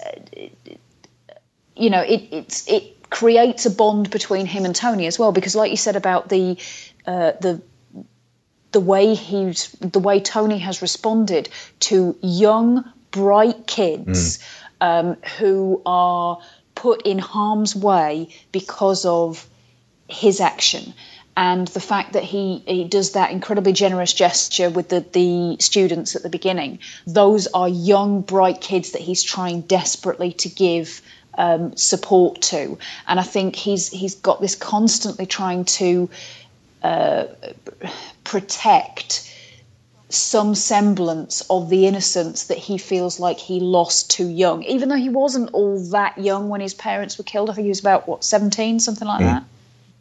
Um, th- there were there was clearly something very very crucial and uh, and childlike and the seed of potential in him that whether it was or not he perceives as being lost because although he's accomplished a lot of things I think there is there has always been an absence about Tony. There has always been um, a void somewhere and in every version of him in some he fills it with drink in this it's workaholism. Um, there's something that he's trying to compensate for, and no matter how his arc has progressed, it's not been resolved. And I liked the fact that this backtracked on the end of Iron Man 3, where having destroyed all of his suits, how long was it before he had to start again? He just he couldn't leave Yeah. it. There's another tie between uh, him and Parker. Uh, guilt. The uh, the line that uh, he actually Tony gives in the um, the memory is, uh, you know, I love you, Dad. I know, know you always tried your hardest. And that's the line he never got to say to his father, and so he has incredible unresolved daddy issues, uh, which um, manifest themselves with clashing with Steve, the you know younger brother who's awesome, or older brother who's awesome, um, but you know the earliest creation, and uh, Peter, almost universally motivated by guilt at fighting with Ben just before Ben died. And wanting to do better than the man he saw himself, or the young man, the angry, selfish young boy that he saw himself at, at that shameful moment. Bring on Spider-Man: Homecoming. Yes. I, I weird little thing. I just want um, Peter and Steven to sit down and have a talk about the origins because they're both very little weak people who got immense power and essentially were the same person but couldn't actually cut this out. I don't. No, know I, I know what you mean. where Do you think Dr. Erskine would have liked young Peter? Yeah. He's a bad little kid. I'll drink it later, drink it now. But you do get that little. You do get that little moment of, "Hey kid, where you from? Queens, Nice. Brooklyn," and like you, you don't have to be from New York to understand that's a New York thing. Yeah. Yeah. And I love that little uh, battle between those two because um, it demonstrates that, you know, Spider Man, in terms of raw power, he's probably one of the more powerful uh, chess pieces in that Yeah. battle. He's he's a lot stronger than Captain America and a lot faster. But Steve's advantage is that he's just a lot better at this at this hmm. point and a lot more experienced. And what you know, ultimately, he wi- I feel like he wins that little fight because he's more experienced and he kind of uses Spider-Man's power against hmm. him, and you hmm. kind of get a sense of what like. Even though Captain America is on the lower end of the power spectrum in this battlefield, you get a sense of why he's so dangerous because he is just better at fighting than everyone He's else. He's very good on- He's a tactically. ta- yeah. Yeah, Yeah. he's a tactician as well as a Good warrior. judging what to do Yeah. at that point, which is ironic since um, uh, Lum- Rumlow uh, Crossbones gets him by mentioning Bucky, and all those tactics melt away. And because it takes him back to a Yeah. place before he was Captain America. and it's so heartbreaking, especially when you realize the fallout on this. The second time when Crossbones is about to explode and Wanda grabs him and flings him upwards, the impact of that explosion, rather than making it melodramatic and no, it's just Wanda like holding her hand over her mouth. Or just the Jesus. Elizabeth Olsen is a fantastic actress as well. That's another thing. So much talent in this film. And another thing, so many sexy people. Just everyone's sexy. Just everyone. I'm not gay, but I can appreciate every single one of these men is. Ha. Anyway, Insert I'm sexy and I know it. exactly. I'm sexy and I know it. Jesus. There is not time for us to go through every single character. But do you want to like like okay, there's two at least that I'm going to hand over to Sharon because she is very heavily invested in them who brought her to tears several times. Uh, they're both ladies. Uh, Black Widow and Sharon Carter. Hmm. Start with Sharon. Okay. Um, I think for me, the there's a really obvious reason why I'm invested in Sharon Carter. Um, and it sounds really trite, but you, it, when you look for heroes, you look for points of connection, and sometimes the the simplest ones are the most effective. So someone who looks like you is called Sharon, works in admin, and is quite understated and very, very pretty, but also extremely smart and forthright. It's going to kind of resonate with you.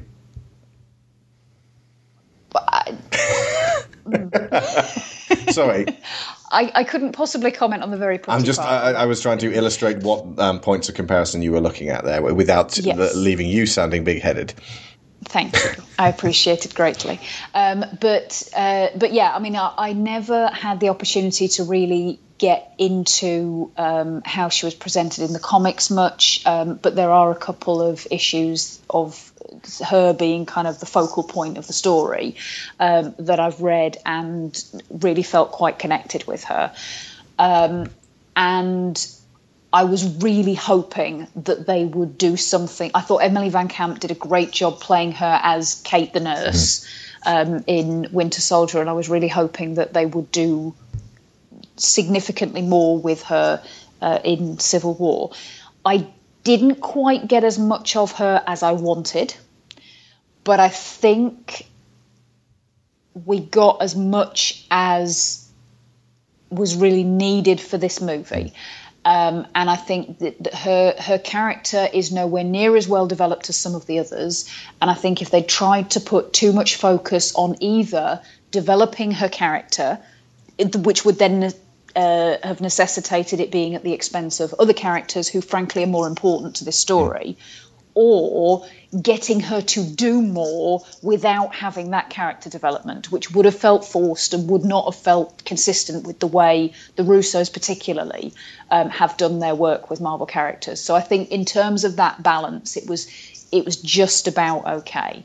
Um, and um, and yeah, I was I, I thought her speech at the funeral was was lovely. I really liked the fact that she made the point that she didn't tell anybody that she was related to Peggy because it would be um, too much to live up to, and she wanted to to carve her own path. Um, which again, these these little incidental moments that tell you so much about who that person is, but aren't like a big deal conversation where they outline exactly what their laundry list of character flaws are. Um, and um, yeah, the kiss by the car, like Agreed. I love, I love the new best friend, old best friend nodding at Steve. Just like, yeah, you deserve that. I also love that you uh, couldn't have done that before. I hate you. They make a great team, those two. they do um, playing up the uh, the comedy moments. Uh, so yeah, and Emily VanCamp was was really great, and I hope they bring her back in to do more in um, in Marvel films in the future. Even if, frankly, they end up not involving Steve that much. Um, you know, I, I would like to see her doing other stuff, and ultimately, her the position that she's attained pretty quickly in the CIA, considering that she didn't join up that long ago. I'm sure Scott put in a good Um, word. Well, yes, fair point. Um, but um, but yeah, I'd, I'd like really like to see her brought in with um, with other stuff further down the line. Um, and Natasha, Yeah. uh, ha, I what can I say about Natasha? The the I was seriously gutted by the idea that she was going to be um, not on Steve's team anymore, and the feeling of vindication and satisfaction that I got when she switched. Uh, which is, let's face it, what Black Widow is good at. So why I wasn't expecting that to happen, I'm not sure. Um, but uh, it was it was a a very powerful moment for me. She was playing the effective Spider-Man role in that. In the uh, in the comic, uh, Spider-Man starts at Team Stark and then basically has an ethical crisis of conscience and goes over to Team Cap and suffers for it as a result. Uh, I actually really like the fact that she was on uh, um, Team Team Stark. The the idea being that the, you're taking things away from Steve, like these, you know, the bases that he has that he can rely on. I love the fact that Sam stuck with him. I love the fact that while um, uh, Natasha opposed him, she was begging him the whole way through just to lay down his shield, I think as well. but also knowing he wasn't gonna. That's the other thing. She knows enough about him to know that this is just going to keep becoming a. He's just going to keep going. Mm. I think the other thing as well is that having seen how her story played out in Winter Soldier, what you said about the, the I mean, they all have their own reasons for, for getting behind the Sokovia Accord. And I think the way I interpreted Nats is was twofold. One, she's not used to working without controls. She's not used to somebody not being in charge of her. And in spite of the fact that she's participated in overthrowing Shield effectively by, you know, pulling all the Hydra bits out, there wasn't much left. Um, I think uh, you, you kind of see these threads of her actually being extremely uncomfortable at working in a situation where she's making her own choices. Um, and secondly, guilt. That ultimately, can you Really, really wipe out wipe out that that, much much red? Is still haunting her and will be for a very, very long time. Why no Black Widow movie? Question mark. Yes. Yeah. Um, God See, damn one- it, guys. One of the reasons why I love Black Widow so much is the fact that her world is obsessed, like permanently grey. Hmm. she cannot see things black and white because she knows things are rarely, if ever, black and hmm. white. And the fact that she's trying to hold this team—obviously, she's trying to take up Nicholas. What the? Uh, uh, Nick Fury. so I was about to say Nicolas Cage. like, You're thinking of Luke That's why I stopped. the fact that she she is trying to take up the Nick Fury position of like you guys need to cool off and think about Mm. this like in the big picture and take your egos out of this, and like you can see she's constantly torn because she she sees like this is going to happen and she's just trying to soften the blow. Yeah. Um, Which is a very difficult position to be in because when you can see multiple sides Yeah. of a situation, it can be very difficult to make a choice, and it can put you in a position where it's it's hard for uh, other people to trust you because they they only see the fact that you're effectively playing both sides Yeah. Um, they don't see the kind of the tearing that goes on inside when you can see all sides or, or at least you know some of us being presented and it is really incredibly hard for you to choose between them Josh. And Oh, that sorry. moment, Go. that moment when it's just Natasha and Tony hmm. talking at the Avengers compound, and he throws back in. Oh, I guess it's just genetically, you just genetically predisposed to do that. Like throwing back in, in her face the whole red room issue. Like, oh, you're just you're you can't help yourself. Like that is like the perfect moment. that I just want to clock Tony. Like how literally how dare you say that? This person who's standing by your side and ostensibly trying to give you a path through this hard point, mm. and you just throw that back in your face because you can't let go of your ego. And she is she biz, she does she is the bigger person who says, "Can't you just let go of your ego for one second instead of?" Because it's clear, like she she would know a whole bunch of personal things to throw back right in his face, but she doesn't. Mm. But tries to like bring his mind back to the point at hand and like make him recognize how terrible of a thing he's just said. She's always been one of the most mature Avengers. Um, Josh, you were about to answer when I said why no Black Widow movie, and then all of us talked Oh, at once. sorry. Sorry. Um, no, I was just wondering if you guys saw the recent comments from Kevin Feige saying that they're committed to making a Black Widow movie. No. Have you not seen? Right, I, I need to link it to you guys. I, I, I have this. Aaron, are you excited? I, I keep I ah. keep saying this on every podcast at some point, but I try to like literally die dial. How come out you guys just It's let us talk for ages without answering that question? okay, Marvel is taking the uh, tiniest steps towards finally making a Black Widow movie three hours ago on Gizmodo. That's not confirmed.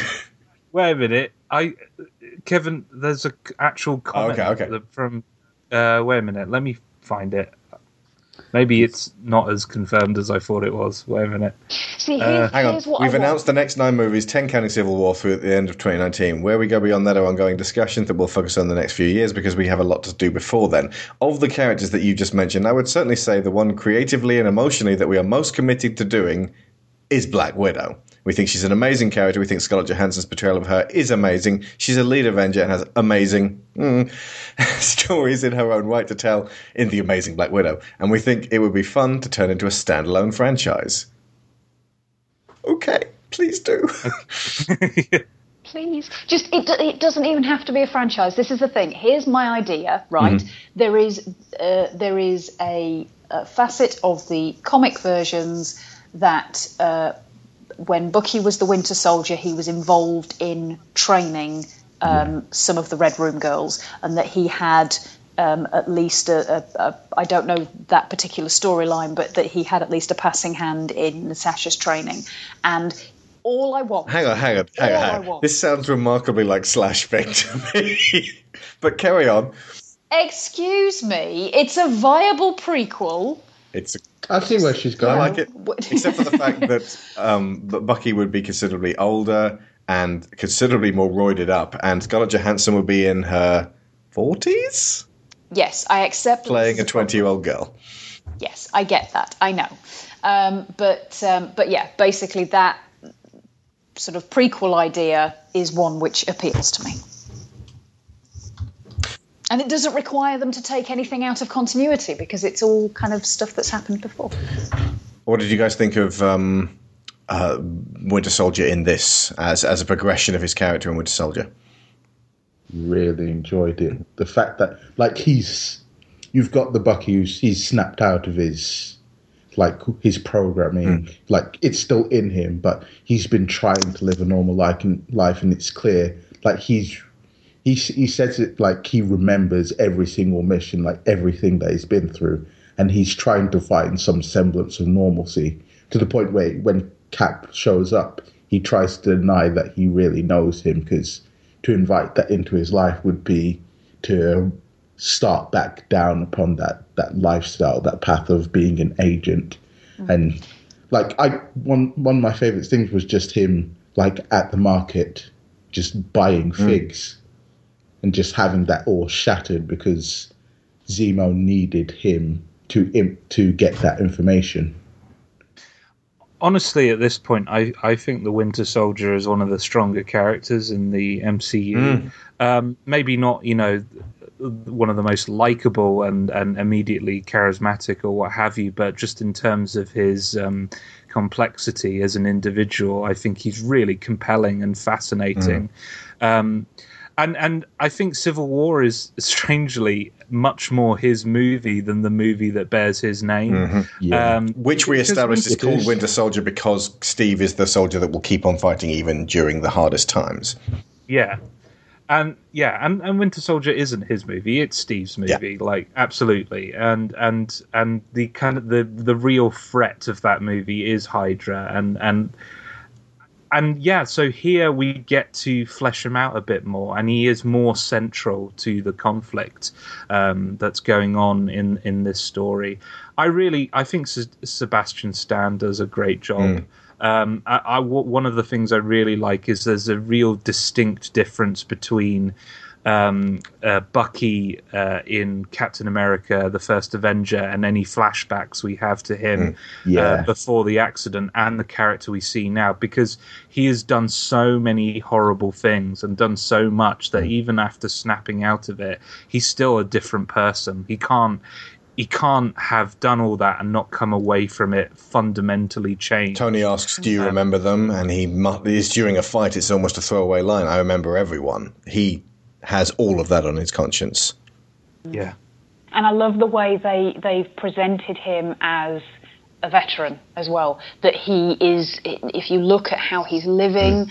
um, and the the things like the way he dresses, the way he presents himself, um, it's it's all painfully realistic in terms of people who have been uh, who have you know been serving in the military and something has gone wrong for them and they've had to leave for whatever reason.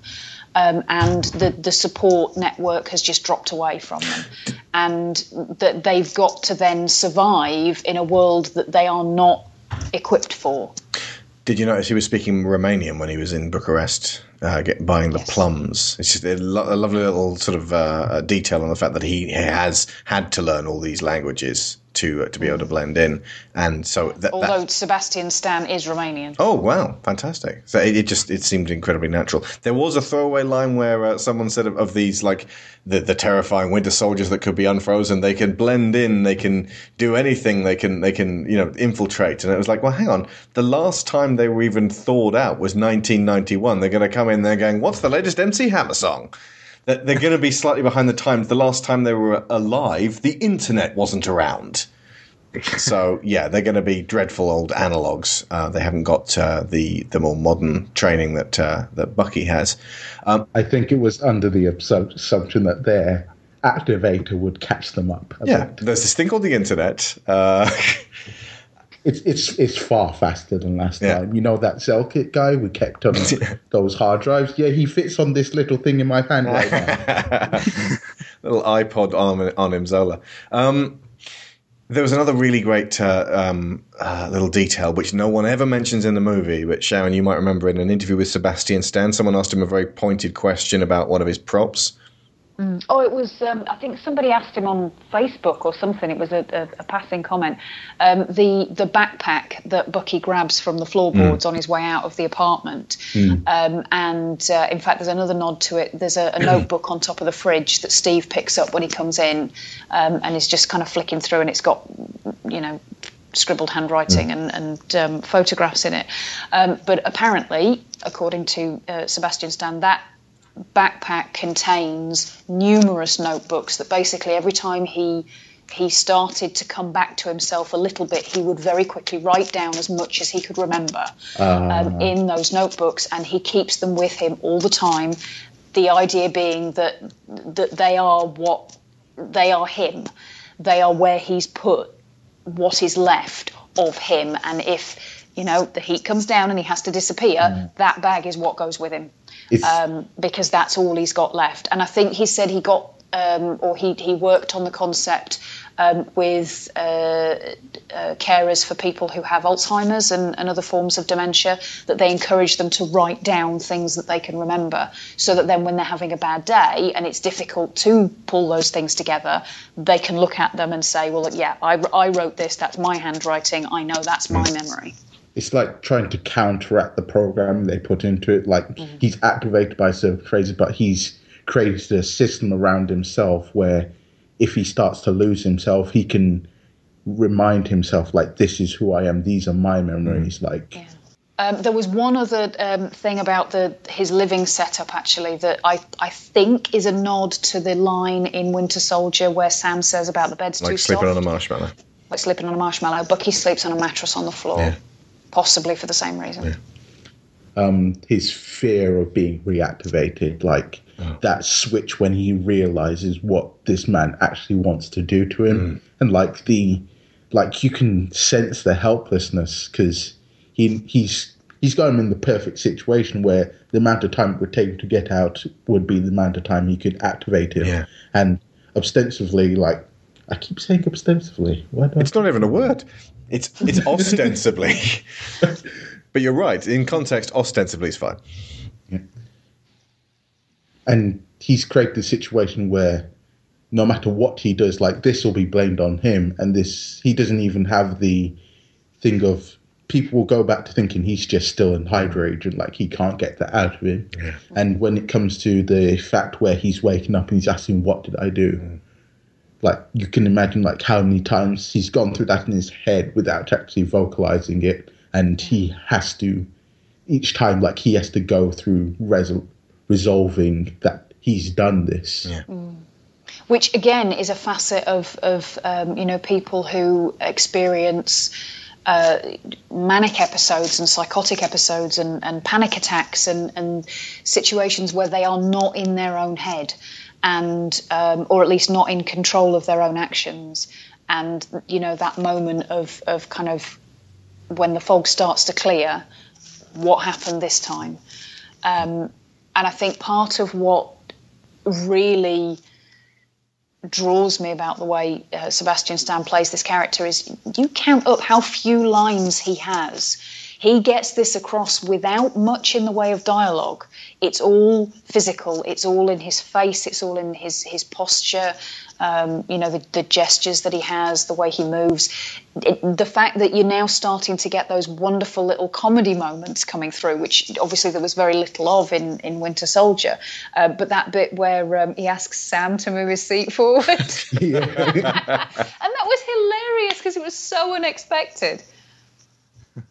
Just the sullen look on his face as it shifts forwards to the other side. It's like I, I get it, but really, I honestly didn't expect as much Scarlet Witch and Vision as we got. I, that was a, a lovely surprise. Uh, I, I really liked uh, Scarlet Witch in, in uh, Age of Ultron, but I suspected that uh, in the future they probably wouldn't be focusing on her too much because there was too many other heavy hitters to really focus on, and they already had one woman.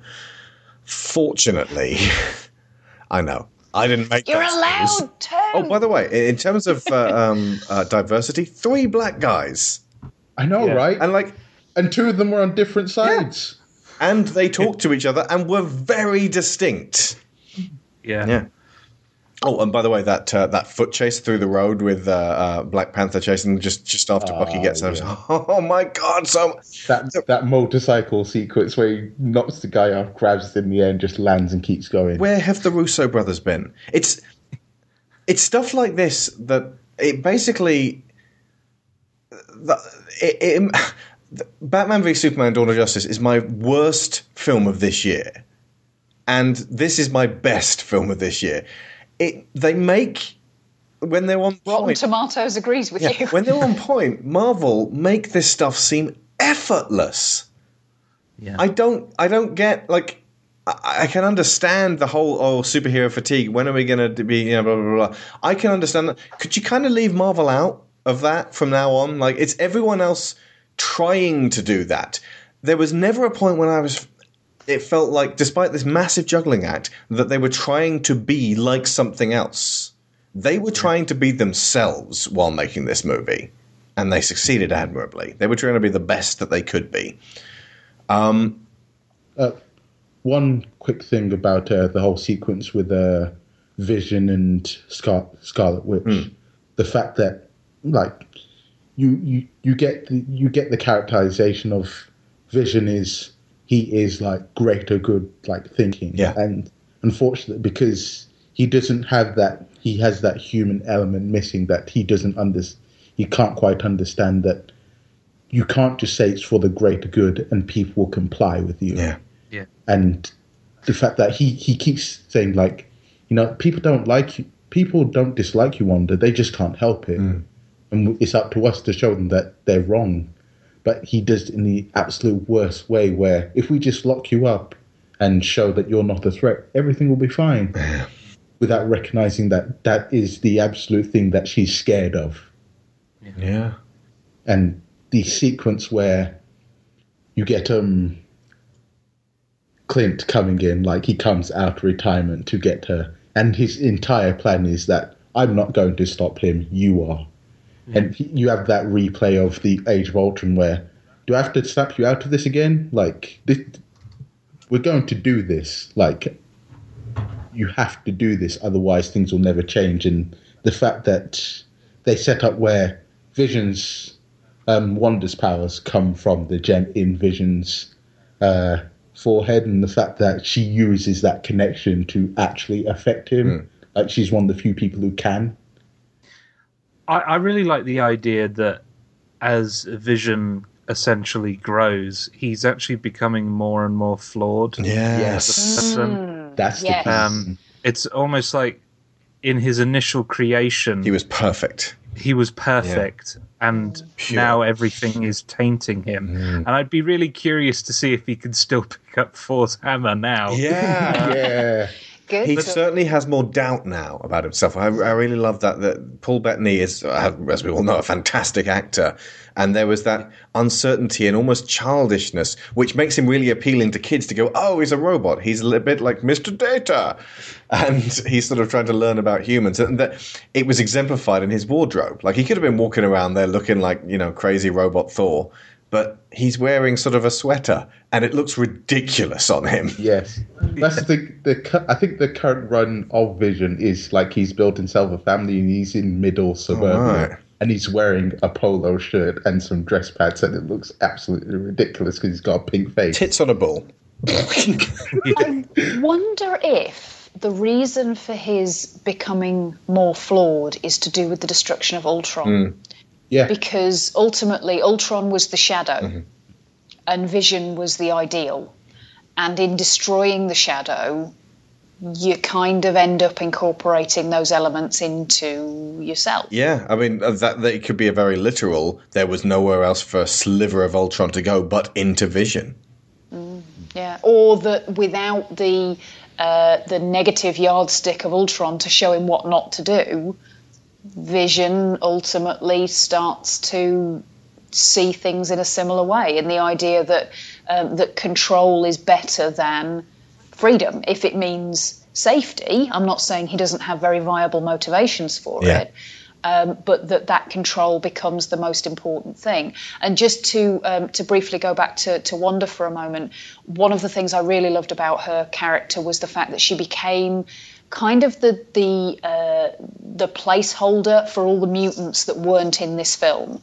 Um, Yeah. That the in the Civil War story, the the whole like the idea of, of superhero registration is something that the mutants cannot get behind collectively, simply because of, of the fact that they are born with their uh, their talents. They cannot simply give up what they do, um, and so they have no choice. It's basically register or go to prison.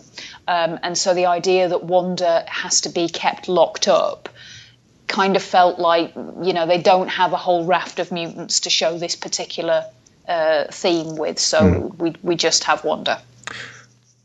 Hawkeye. This is the one, two, three, fourth film with Hawkeye. Technically, Thor was the bits with Hawkeye were filmed on set of the Avengers. Now that we've actually seen him slow, like this to me is Clint Barton, dry, humorous, but kind of long suffering as well.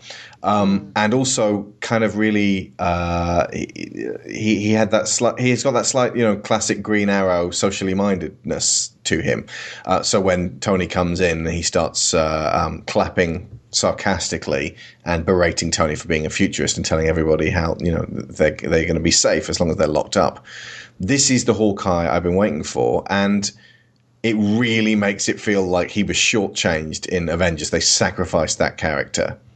Um, and so it's really good to, to now see him like slowly grow into that guy. And I hope if there is a Black Widow movie that Hawkeye is definitely in it.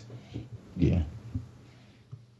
Like I feel the, the fact that he felt so strongly about this that he came out of retirement. can- came out of retirement, cancelled a nice trip with his family to come and do this because he he is a he is a type of he is a conscience for the team. Yeah.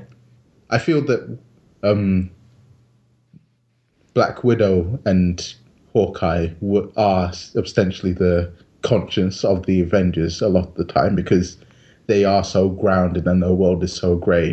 And her, uh, Natalia's is from the point of being an agent constantly switching sides. Like people's motivations can change constantly, whereas Clint is like nothing can encompass everything. Like sometimes the you have sometimes the little person is going to get hurt because you can't see the forest through the trees. Yeah.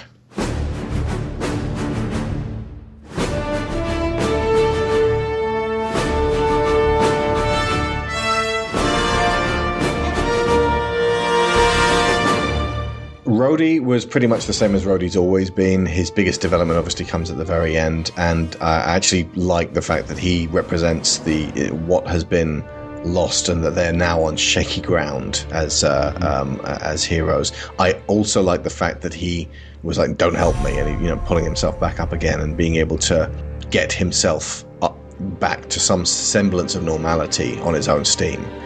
And when he was knocked out, I was like, shit, no, no, no, no, no. And it, I mean, we'd had that teased over and over again. So if, if anything, the twist was he didn't die because obviously in the trailer they, they, they show you him Oh, I did see that. wiped out. Oh, of course, yeah, you avoid trailers. Well, yeah, there was that sort of oh god, my friend. But then when you go back to it the second time, um, there's always that little titter because uh, Falcon approaches and Tony just blows him straight over. There was I, I didn't find the least bit funny the second time because I was feeling what Tony was feeling the um, just the, the the wreckage of that. Ultimately, Tony doesn't have that many really good friends. No. And uh, Happy was put in serious danger. Pepper was put in serious danger and has now left him. God knows where, whether to return or not. And uh, you know, Rhodey's the guy who stuck by him through this, and he knew you know would back him up. And Even Jarvis is a he's lost Jarvis. Jarvis is now a person yeah, who doing his own doesn't thing. often agree with him. yeah, Tony, someone dies on your watch, you don't give up. Who said we're giving up? We are for not taking responsibility for our actions. This document just shifts the blame. Sorry, Steve, that that is dangerously arrogant. This is the United Nations we're talking about. It's not the World Security Council. It's not SHIELD. It's not Hydra. No, but it's run by people with agendas, and agendas change. That's good. That's why I'm here. When I realized what my weapons were capable of in the wrong hands, I shut it down, stopped manufacturing. Tony, you chose to do that. If we sign this, we surrender our right to choose. What if this panel sends us somewhere we don't think we should go? What if there's somewhere we need to go and they don't let us?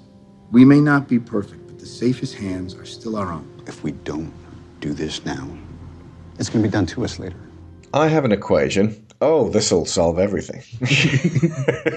like you, you just get a pure sense of how often does Vision do this. Like, like we get it. You like your analogies. I like now that the fact that with the um, opening sequence, it now feels like the Avengers are an ongoing team doing missions to try to deal with, and in many cases, the fallout of their previous missions.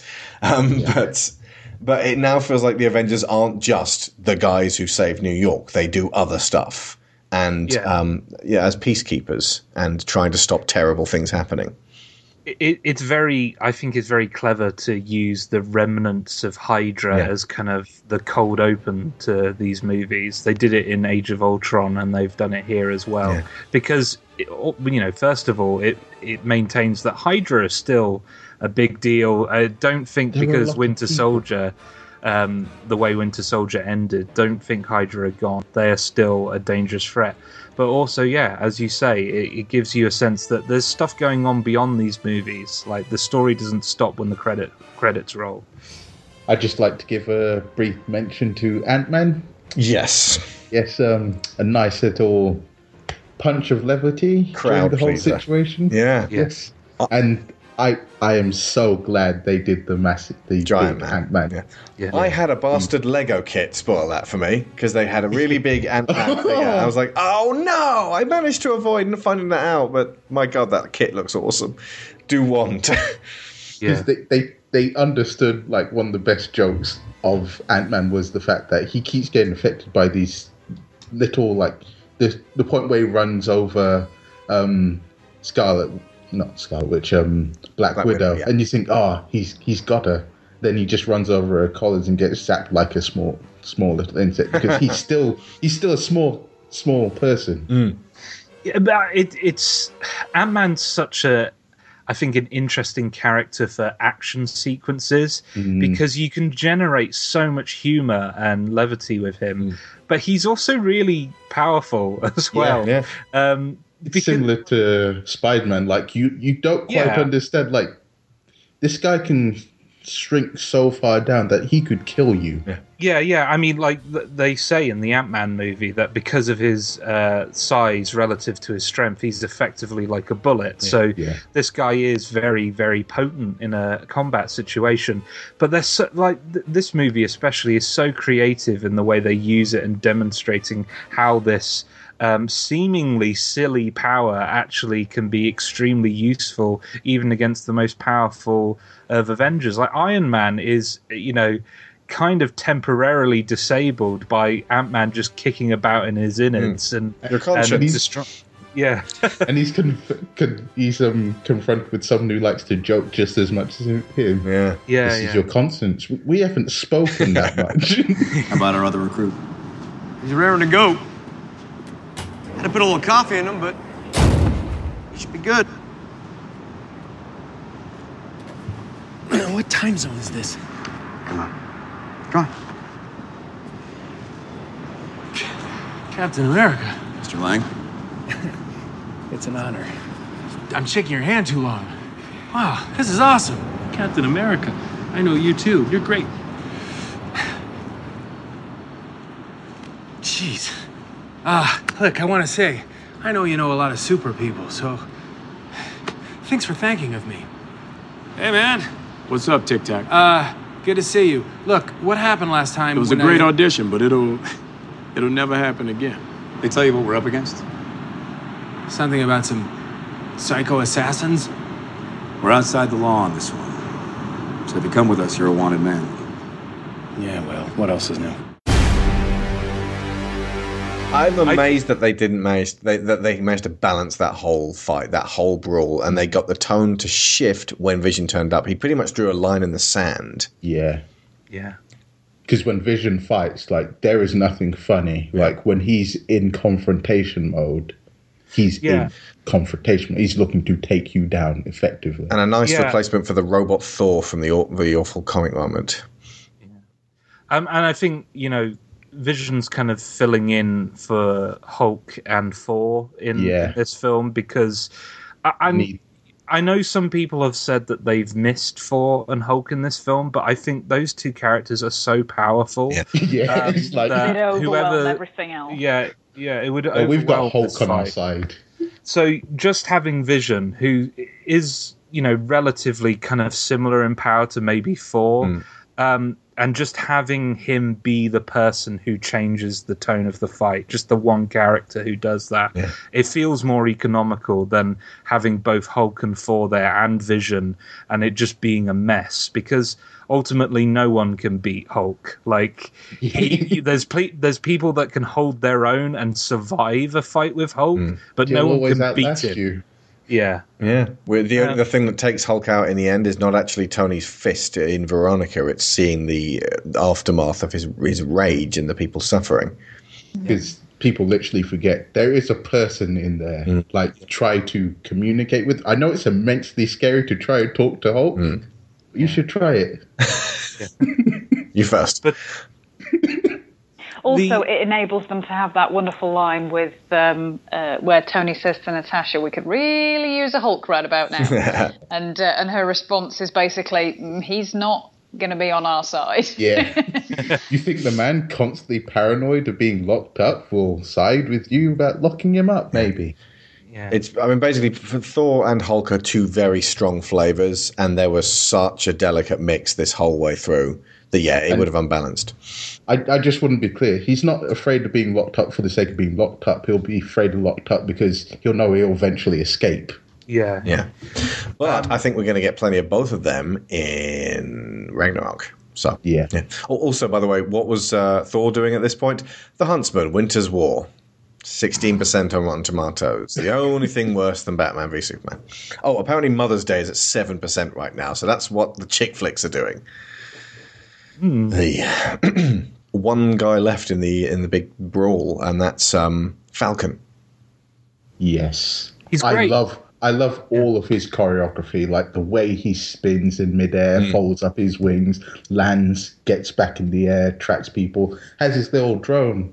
Like what does he call it? Red? Uh, Red, Red Wing. Wing. That's it. It was originally a literal falcon in the Yeah, I remember. and they've changed it into a drone. It's, it's awesome. Back when he was just a guy in a kick-ass costume. Yeah. Oh my god, that seventies red number. Um, In fact, I think he actually said like when he was first cast as Falcon, he was kind of hoping they'd give him at some point to where they go. they compromise with the red highlights. But um, the, the thing I really like about Sam's relationship with uh, Steve is that they, they often sort of talk like standing side by side, facing in different directions, just ever so slightly looking at each other or just looking away over their shoulders. They're very in cahoots. They completely trust each other. So uh, I, I, I like the fact that they presented Steve with a guy that he knows is not going to turn out to be Hydra. Yeah, he literally says like, "Well, you sure about this? Because the people who shoot you normally shoot at me, hmm. and I just want to be sure that you're absolutely okay with that first. Yeah, it- like that it's inevitable that whatever Steve does, I'm going to agree with you. Hmm. Like, it, there's no question I'm going to agree with you. I just want to make sure you're sure what you're doing. Because he um, understands that uh, Steve is prone to lose sight of like, I, I understand you really want to do this, but think about the whole situation beforehand. Yeah. And like he is the person who's sort of been trying to do that alongside Natasha. And I, as good.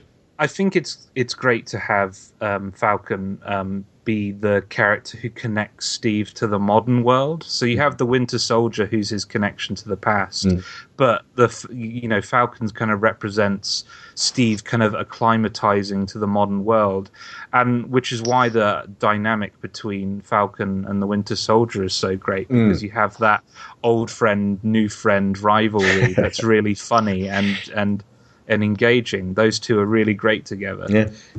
I also like the um, dynamic that you saw between Rhodey and Falcon. Yeah. The fact that um, like they have a lot of parallels. They're both military men who have like have a very reckless best friend at the moment. And, Also, like- they're both pilots. Yeah. Mm, yeah.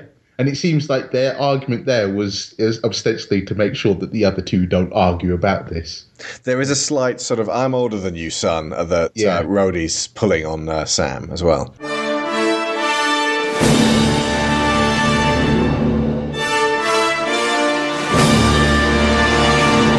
Covered so much already. I'm amazed. Um, what's the best way to round this up? Do you think, guys? Should we maybe update our um, top three Marvel movies for everyone, or Let's something do like that? that. Yes. Yeah. Uh, you go first, Josh, since you are champing at the bit to announce. Um, so this may, ch- uh, you know, this may change if I uh, rewatch Civil War, but at the moment, for me, Winter Soldier and Guardians of the Galaxy are kind of tied for first place. Mhm. Um, mainly because Winter Soldier, I think, is Winter Soldier is really close to being perfect. There's like no flab on that film whatsoever. It's just really economical, and I think one of the things that's so great about it is that it stands alone in a way that none of the other Marvel films really do. I don't think like you, you kind of need to be in love with Marvel to love the Avengers. Yeah. Civil War doesn't work if you haven't watched, you know, the films before it. I think you could show the average complete non-comic fan Iron Man, and they'd get a kick out of it. It's fairly self-explanatory from the off, Yeah, I, I think, but it's I not mean as strong is a film by any means as yeah, uh, that's that's what I really mean is that Winter Soldier is the strongest film that stands alone, totally. and I, I think the kind of emotional punch of uh, Steve saying um, "I'm with you to the end of the line" really gets me every time in a way that. Um, I, yeah, just it's more effective than any other emotional line I've uh, heard in these films. Guardians of the Galaxy, not as um, you know perfectly formed as Winter Soldier, but it has a heart and a soul that just really connects with me. And you care. yeah, and and also uh, just this is kind of purely subjective. Because of my own you know past and, and personal life uh, any kind of story that where the focus is kind of the near death or death of a parent is going to connect with me uh, personally just due to my childhood um, and with my dad and stuff. So I, I've seen too many hospitals. So um, yeah, that whenever I see scenes like that, they get to me. Civil War is right after those two. Um, I think it's my favorite Avengers movie in commas.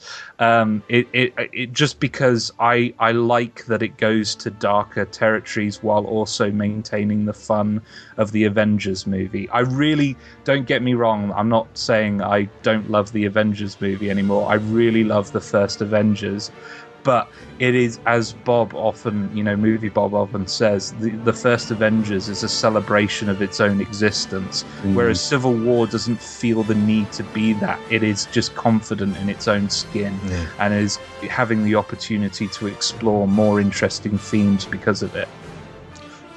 this morning before my second viewing, it went Avengers, Winter Soldier, Civil War, but it was like a hair's breadth in between them. Um, the Avengers basically makes me feel fantastic to watch uh, because it is everything I've ever wanted in a comic book movie, and a superhero movie, and a movie all in one go. Uh, and it was the opening to the uh, the MCU properly. And now that I'm thoroughly engaged, it's still the one I go back to and just adore watching. However, when I watched Civil War this time, it not only outstrip Winter Soldier, because that I'm with you to the end of the line is an incredible line, and there is so much going on between Steve and Bucky in Winter Soldier. But in Civil War, there's so much going on between Steve and Bucky and Steve and Tony and everybody else. There's heartbreaking moments amongst everyone. And I was so thoroughly engaged. And the second time round, I was even more engaged because it was just. I, I was just amazed that they've been able to pull off this without it becoming genuinely bitter. Because it, it would have been so easy to turn it into just this this horrible um, grudge match in the end. And in the it, it's it is an evolution of the superhero film in the same way as the Avengers was an evolution of the superhero film. So it's taking it to that next step, and it's taking everything that that they learned with Winter Soldier and just improving on it and expanding on it. And the Wi- don't get Winter Soldier as a standalone film has this incredible pace to it, and they work perfectly as a duo in the same way that Kill Bill and Kill Bill Volume 2, which are both masterpieces, work perfectly together as a duo. Um, and if you're going to watch a trilogy of anything, it should be Avengers, Winter Soldier, and this. And maybe if you want to make it like the Lord, this is their Lord of the Rings. The Hobbit is Iron Man, the sort of the proof of concept, the sort of like the light adventure into to introduce you to the world. Um, so now it goes Civil War, a tiny hair, Avengers, Winter Soldier, but it's so just it's like that I, I literally can't decide between them in terms of like I think this is probably the best technically as well.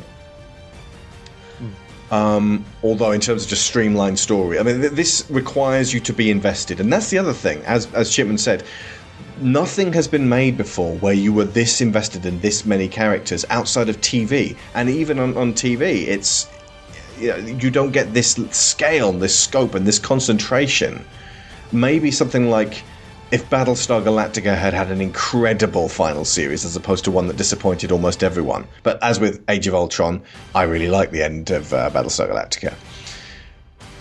That it's it's that level of just like you know I've seen this unfold for years. Now I really want to see how this goes. Like maybe if somehow they can pull off a really great ending to Game of Thrones without basically murdering everybody. it's a big if. Too late. Yeah. But yeah, that's for me why Civil War is now unexpectedly for me at the top. It wasn't yesterday, it is now. Jerome? Yeah, um, for me, like I'll, I'll put the caveat. All Oh, and one list- addendum Guardians is just behind in fourth, but again, hair's breadth. Go, Jerome.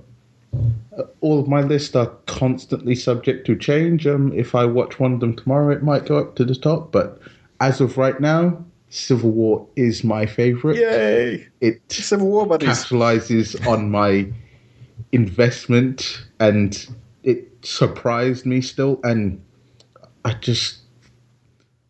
I got my Spider Man and my Black Panther in there, along with the smorgasbord of hmm. different character relationships, the shades of grey, the conflicts between everybody, and just all of that coming together, along with, like, I love the choreography in this. Mm, yeah, it's fantastic. I, I just want to put, like, all the action sequences and just flip through them all day just to Yeah. see everything that's happening in them. I, I, I I have to say, just to bounce off that point, the Russos are by far the best action directors Oh, yeah. of Yeah. all the Marvel directors we've had so far. Yeah, but also the best dramatic uh, directors as well. They're both in one. It's it's so cool that we've got you know a group of directors now who whose strengths are both the you know the important Yeah. elements of these movies. I was thinking back to um, like the '80s action movies when you got people like Jean Claude Van Damme and uh, Dolph Lundgren and Sylvester Stallone, and they they had giant rippling pectoral muscles and um, occasionally, uh, you know, heartfelt acting, especially on Stallone's part in the Rocky films. Uh, but just it doesn't hold a candle to today's actors who can fight like nobody's business and act like nobody's business. It's just they've brought their A game across the board. Mm. So yeah, Civil War is my Mm-hmm. number one right now. Um, I'm going to cheat and just put Winter Soldier and Guard of the Galaxy together at number two. I did it as well. So because like I they're so like separated in my mind because Guardian of the Galaxy made me care about characters that I knew nothing about Yeah. and wasn't expecting much of and just like if you make me laugh that much I can't help but love you Yeah. so yeah um and Winter Soldier once again capitalized on my investment in uh the universe um I was getting into the uh, Agent of Shield at the moment and sort of how that crossed over into that as mm, well mm.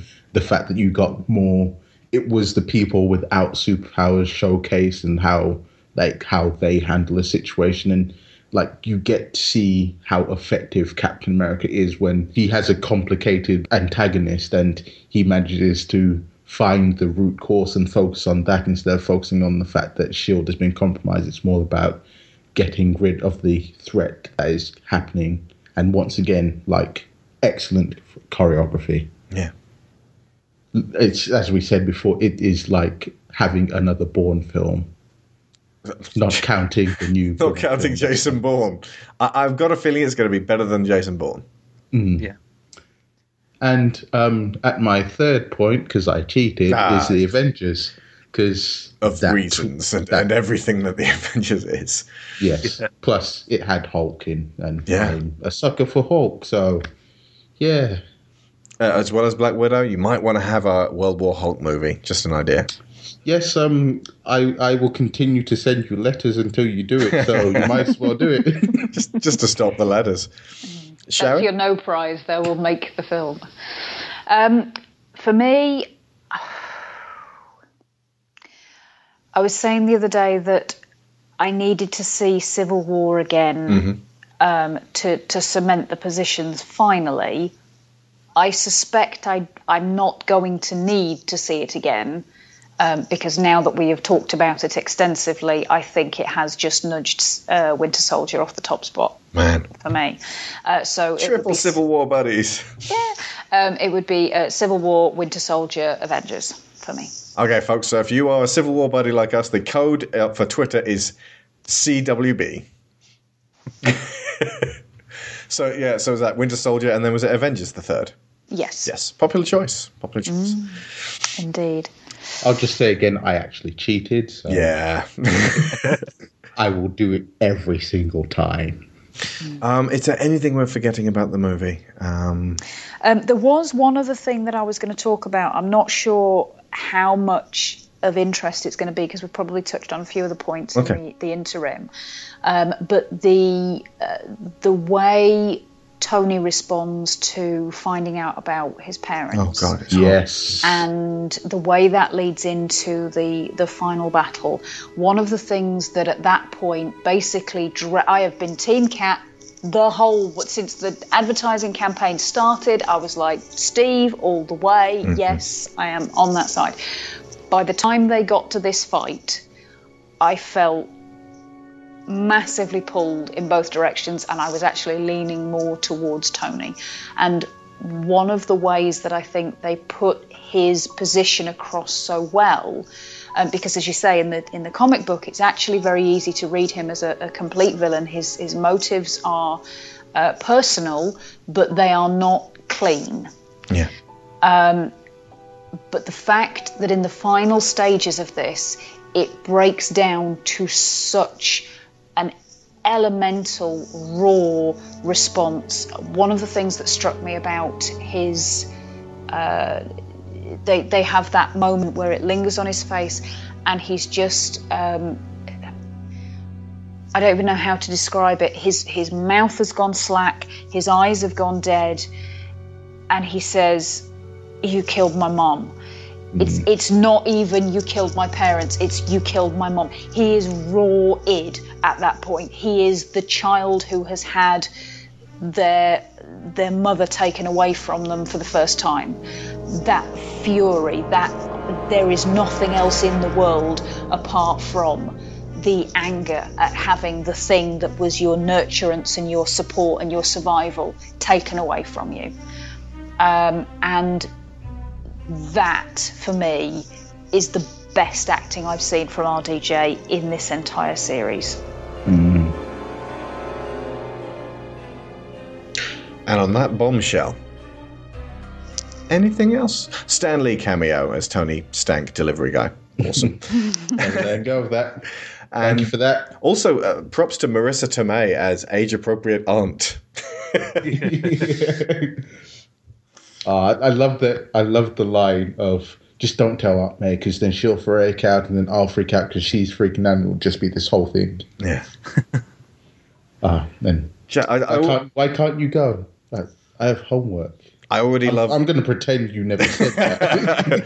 I already love the dynamic between Tony and uh, Peter, and there's there, there's word of a cameo for uh, Stark in um, uh, Spider-Man: Homecoming. So looking Because the really big thing is that. like Stark is one of his heroes. Yeah, it feels like the uh, Marvel Cinematic Universe has never been in better hands. Right now, it's it's getting better and better. So.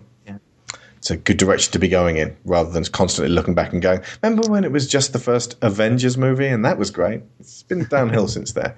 I prefer the uh, the getting better all the time. Okay, folks. Anything else from anyone else? uh, small little thing. I like the callback to uh, Captain America: First Avenger, where oh God, Stark has knocked down um, Steve, and like he gets back up and just does that same thing. I can go all day with the same. I could do this all day. motion. Yeah, yeah.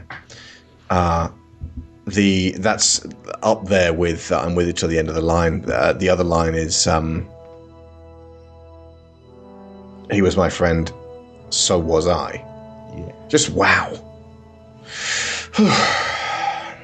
it's a triumph. Well done, Marvel.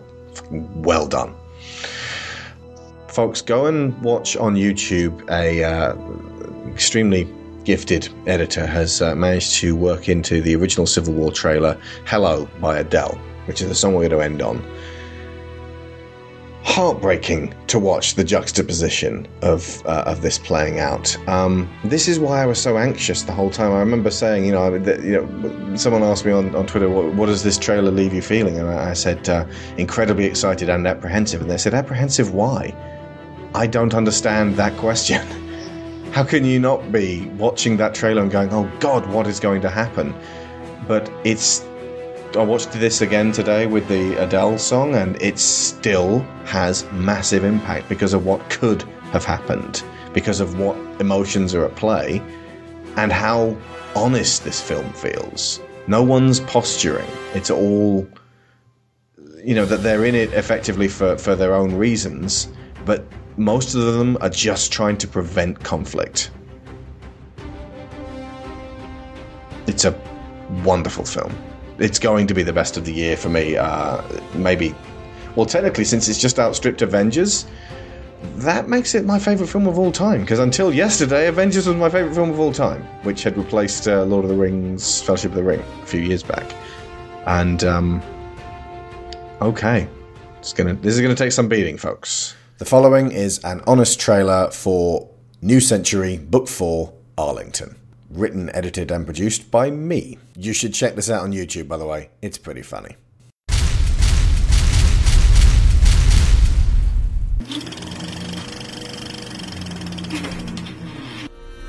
You loved the Lovecraftian adventure of secret rooms. You loved the anthropomorphized cats of Tiger's Eye. You pushed through the world building glossary with a narrative that was the cartographer's handbook. Now, get ready for an alternate reality post Civil War sci fi action Washington based political thriller. That doesn't seem to go anywhere for about 11 chapters. When Vice President Rutherford B. Hayes is devoured by a manticore at a public speech in Ohio, a struggling grant administration must turn to the National Intelligence Agency to help them find a new man to do what was described by John Adams as the most insignificant office that ever the invention of man contrived, or his imagination conceived. Otherwise, the next commander in chief might be a heartless, corrupt racist. Hmm, topical. Featuring meetings. Sir, Tremaine is here to speak with you. The president will see you now, Director. Mr. Raven, it's nice to finally meet you. Senator, thank you for meeting with me over this rather delicate situation. Mr. Miller. Bishop Miller. Bishop Miller, what can I do for you this morning? Apologies. I'm sorry. I'm sorry. Sorry. I'm sorry. I'm sorry, Major. I'm so sorry. I'm very sorry. I'm so sorry. I'm sorry to interrupt. Sorry, sir. My apologies, sir. I'm sorry, Director. I'm sorry. I'm sorry. We apologize. I'm sorry, what? I'm sorry, I forgot who I was talking to. Apology accepted. And speeches. Brothers and sisters of Ohio, Welcome to the world of incredible new science. We have been granted the privilege by the American people to serve them in their hours of need. People don't just want to survive. That ain't the American dream and never was. We didn't leave the clutches of England just to survive out here. We came out to thrive. Do not accept this mindset in your fellow man. Do not allow the American people to be voiced by the most ignorant, the most blinded, the most aggressive. They need to know history so that they can understand where they came from. Ah, to understand and empathize as well as to express themselves where words are not enough. Out there, you've got millions of people wandering around with all this shit bubbling under the surface that can't be channeled only through practical means. Experience the customary first half of moving pieces around on the game board in a way that has you yearning for the carefully developed characters of the last book, before throwing you into a breakneck freefall of a second half that you'll be yearning for at the beginning of the next book. Starring Thomas Arlington, an angry, paranoid, super smart former slave turned director of the CIA, basically Nick Fury in cowboy times. Sarah Arlington, his wife and deputy director, a smart, confident, elegant black woman. Their daughter, Truth, the White House communications director. Their other daughter, Harriet, a shy mechanical genius who spends her time making steampunk wet dream serenities on wheels. Ugh. Kinda makes our 1883 look like crap.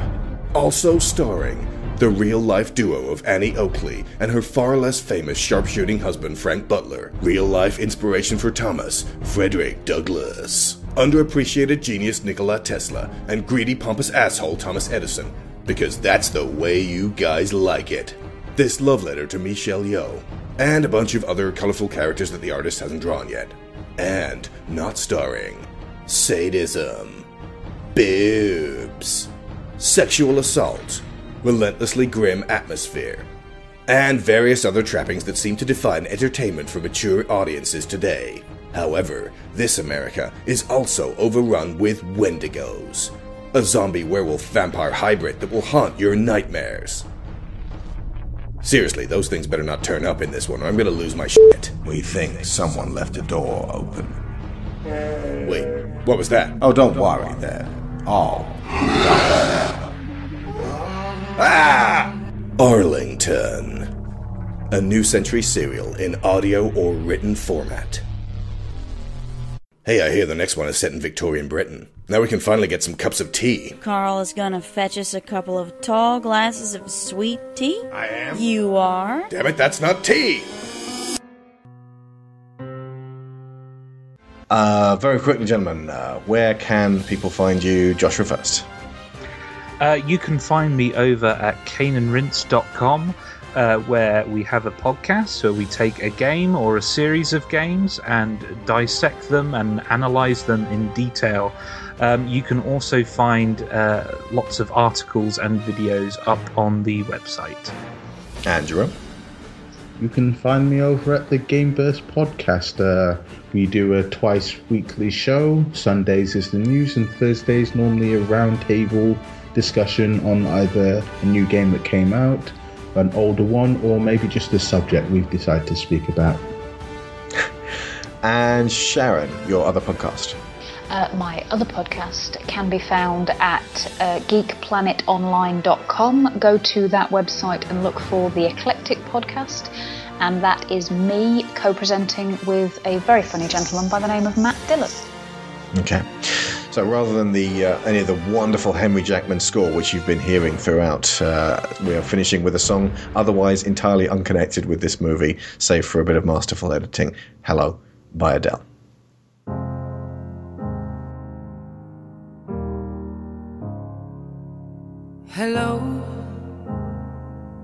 It's me. I was wondering if after all these years you'd like to meet to go over everything. They say the time's supposed to heal ya, but I ain't done much healing. Hello, can you hear me? I'm in California dreaming about who we used to be when we were younger and free. I've forgotten how it felt before the world fell at our feet. There's such a difference between us and a million miles.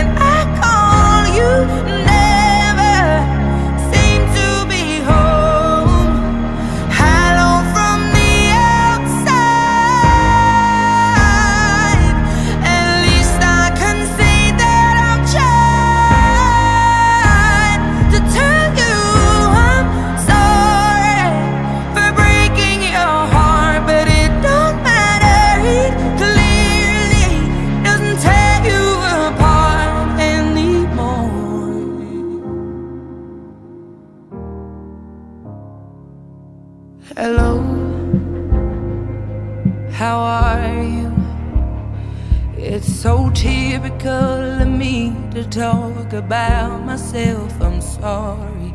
I hope that you will.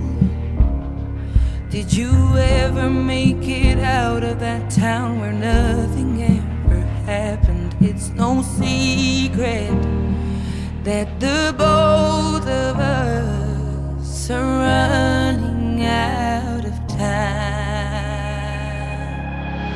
So hello,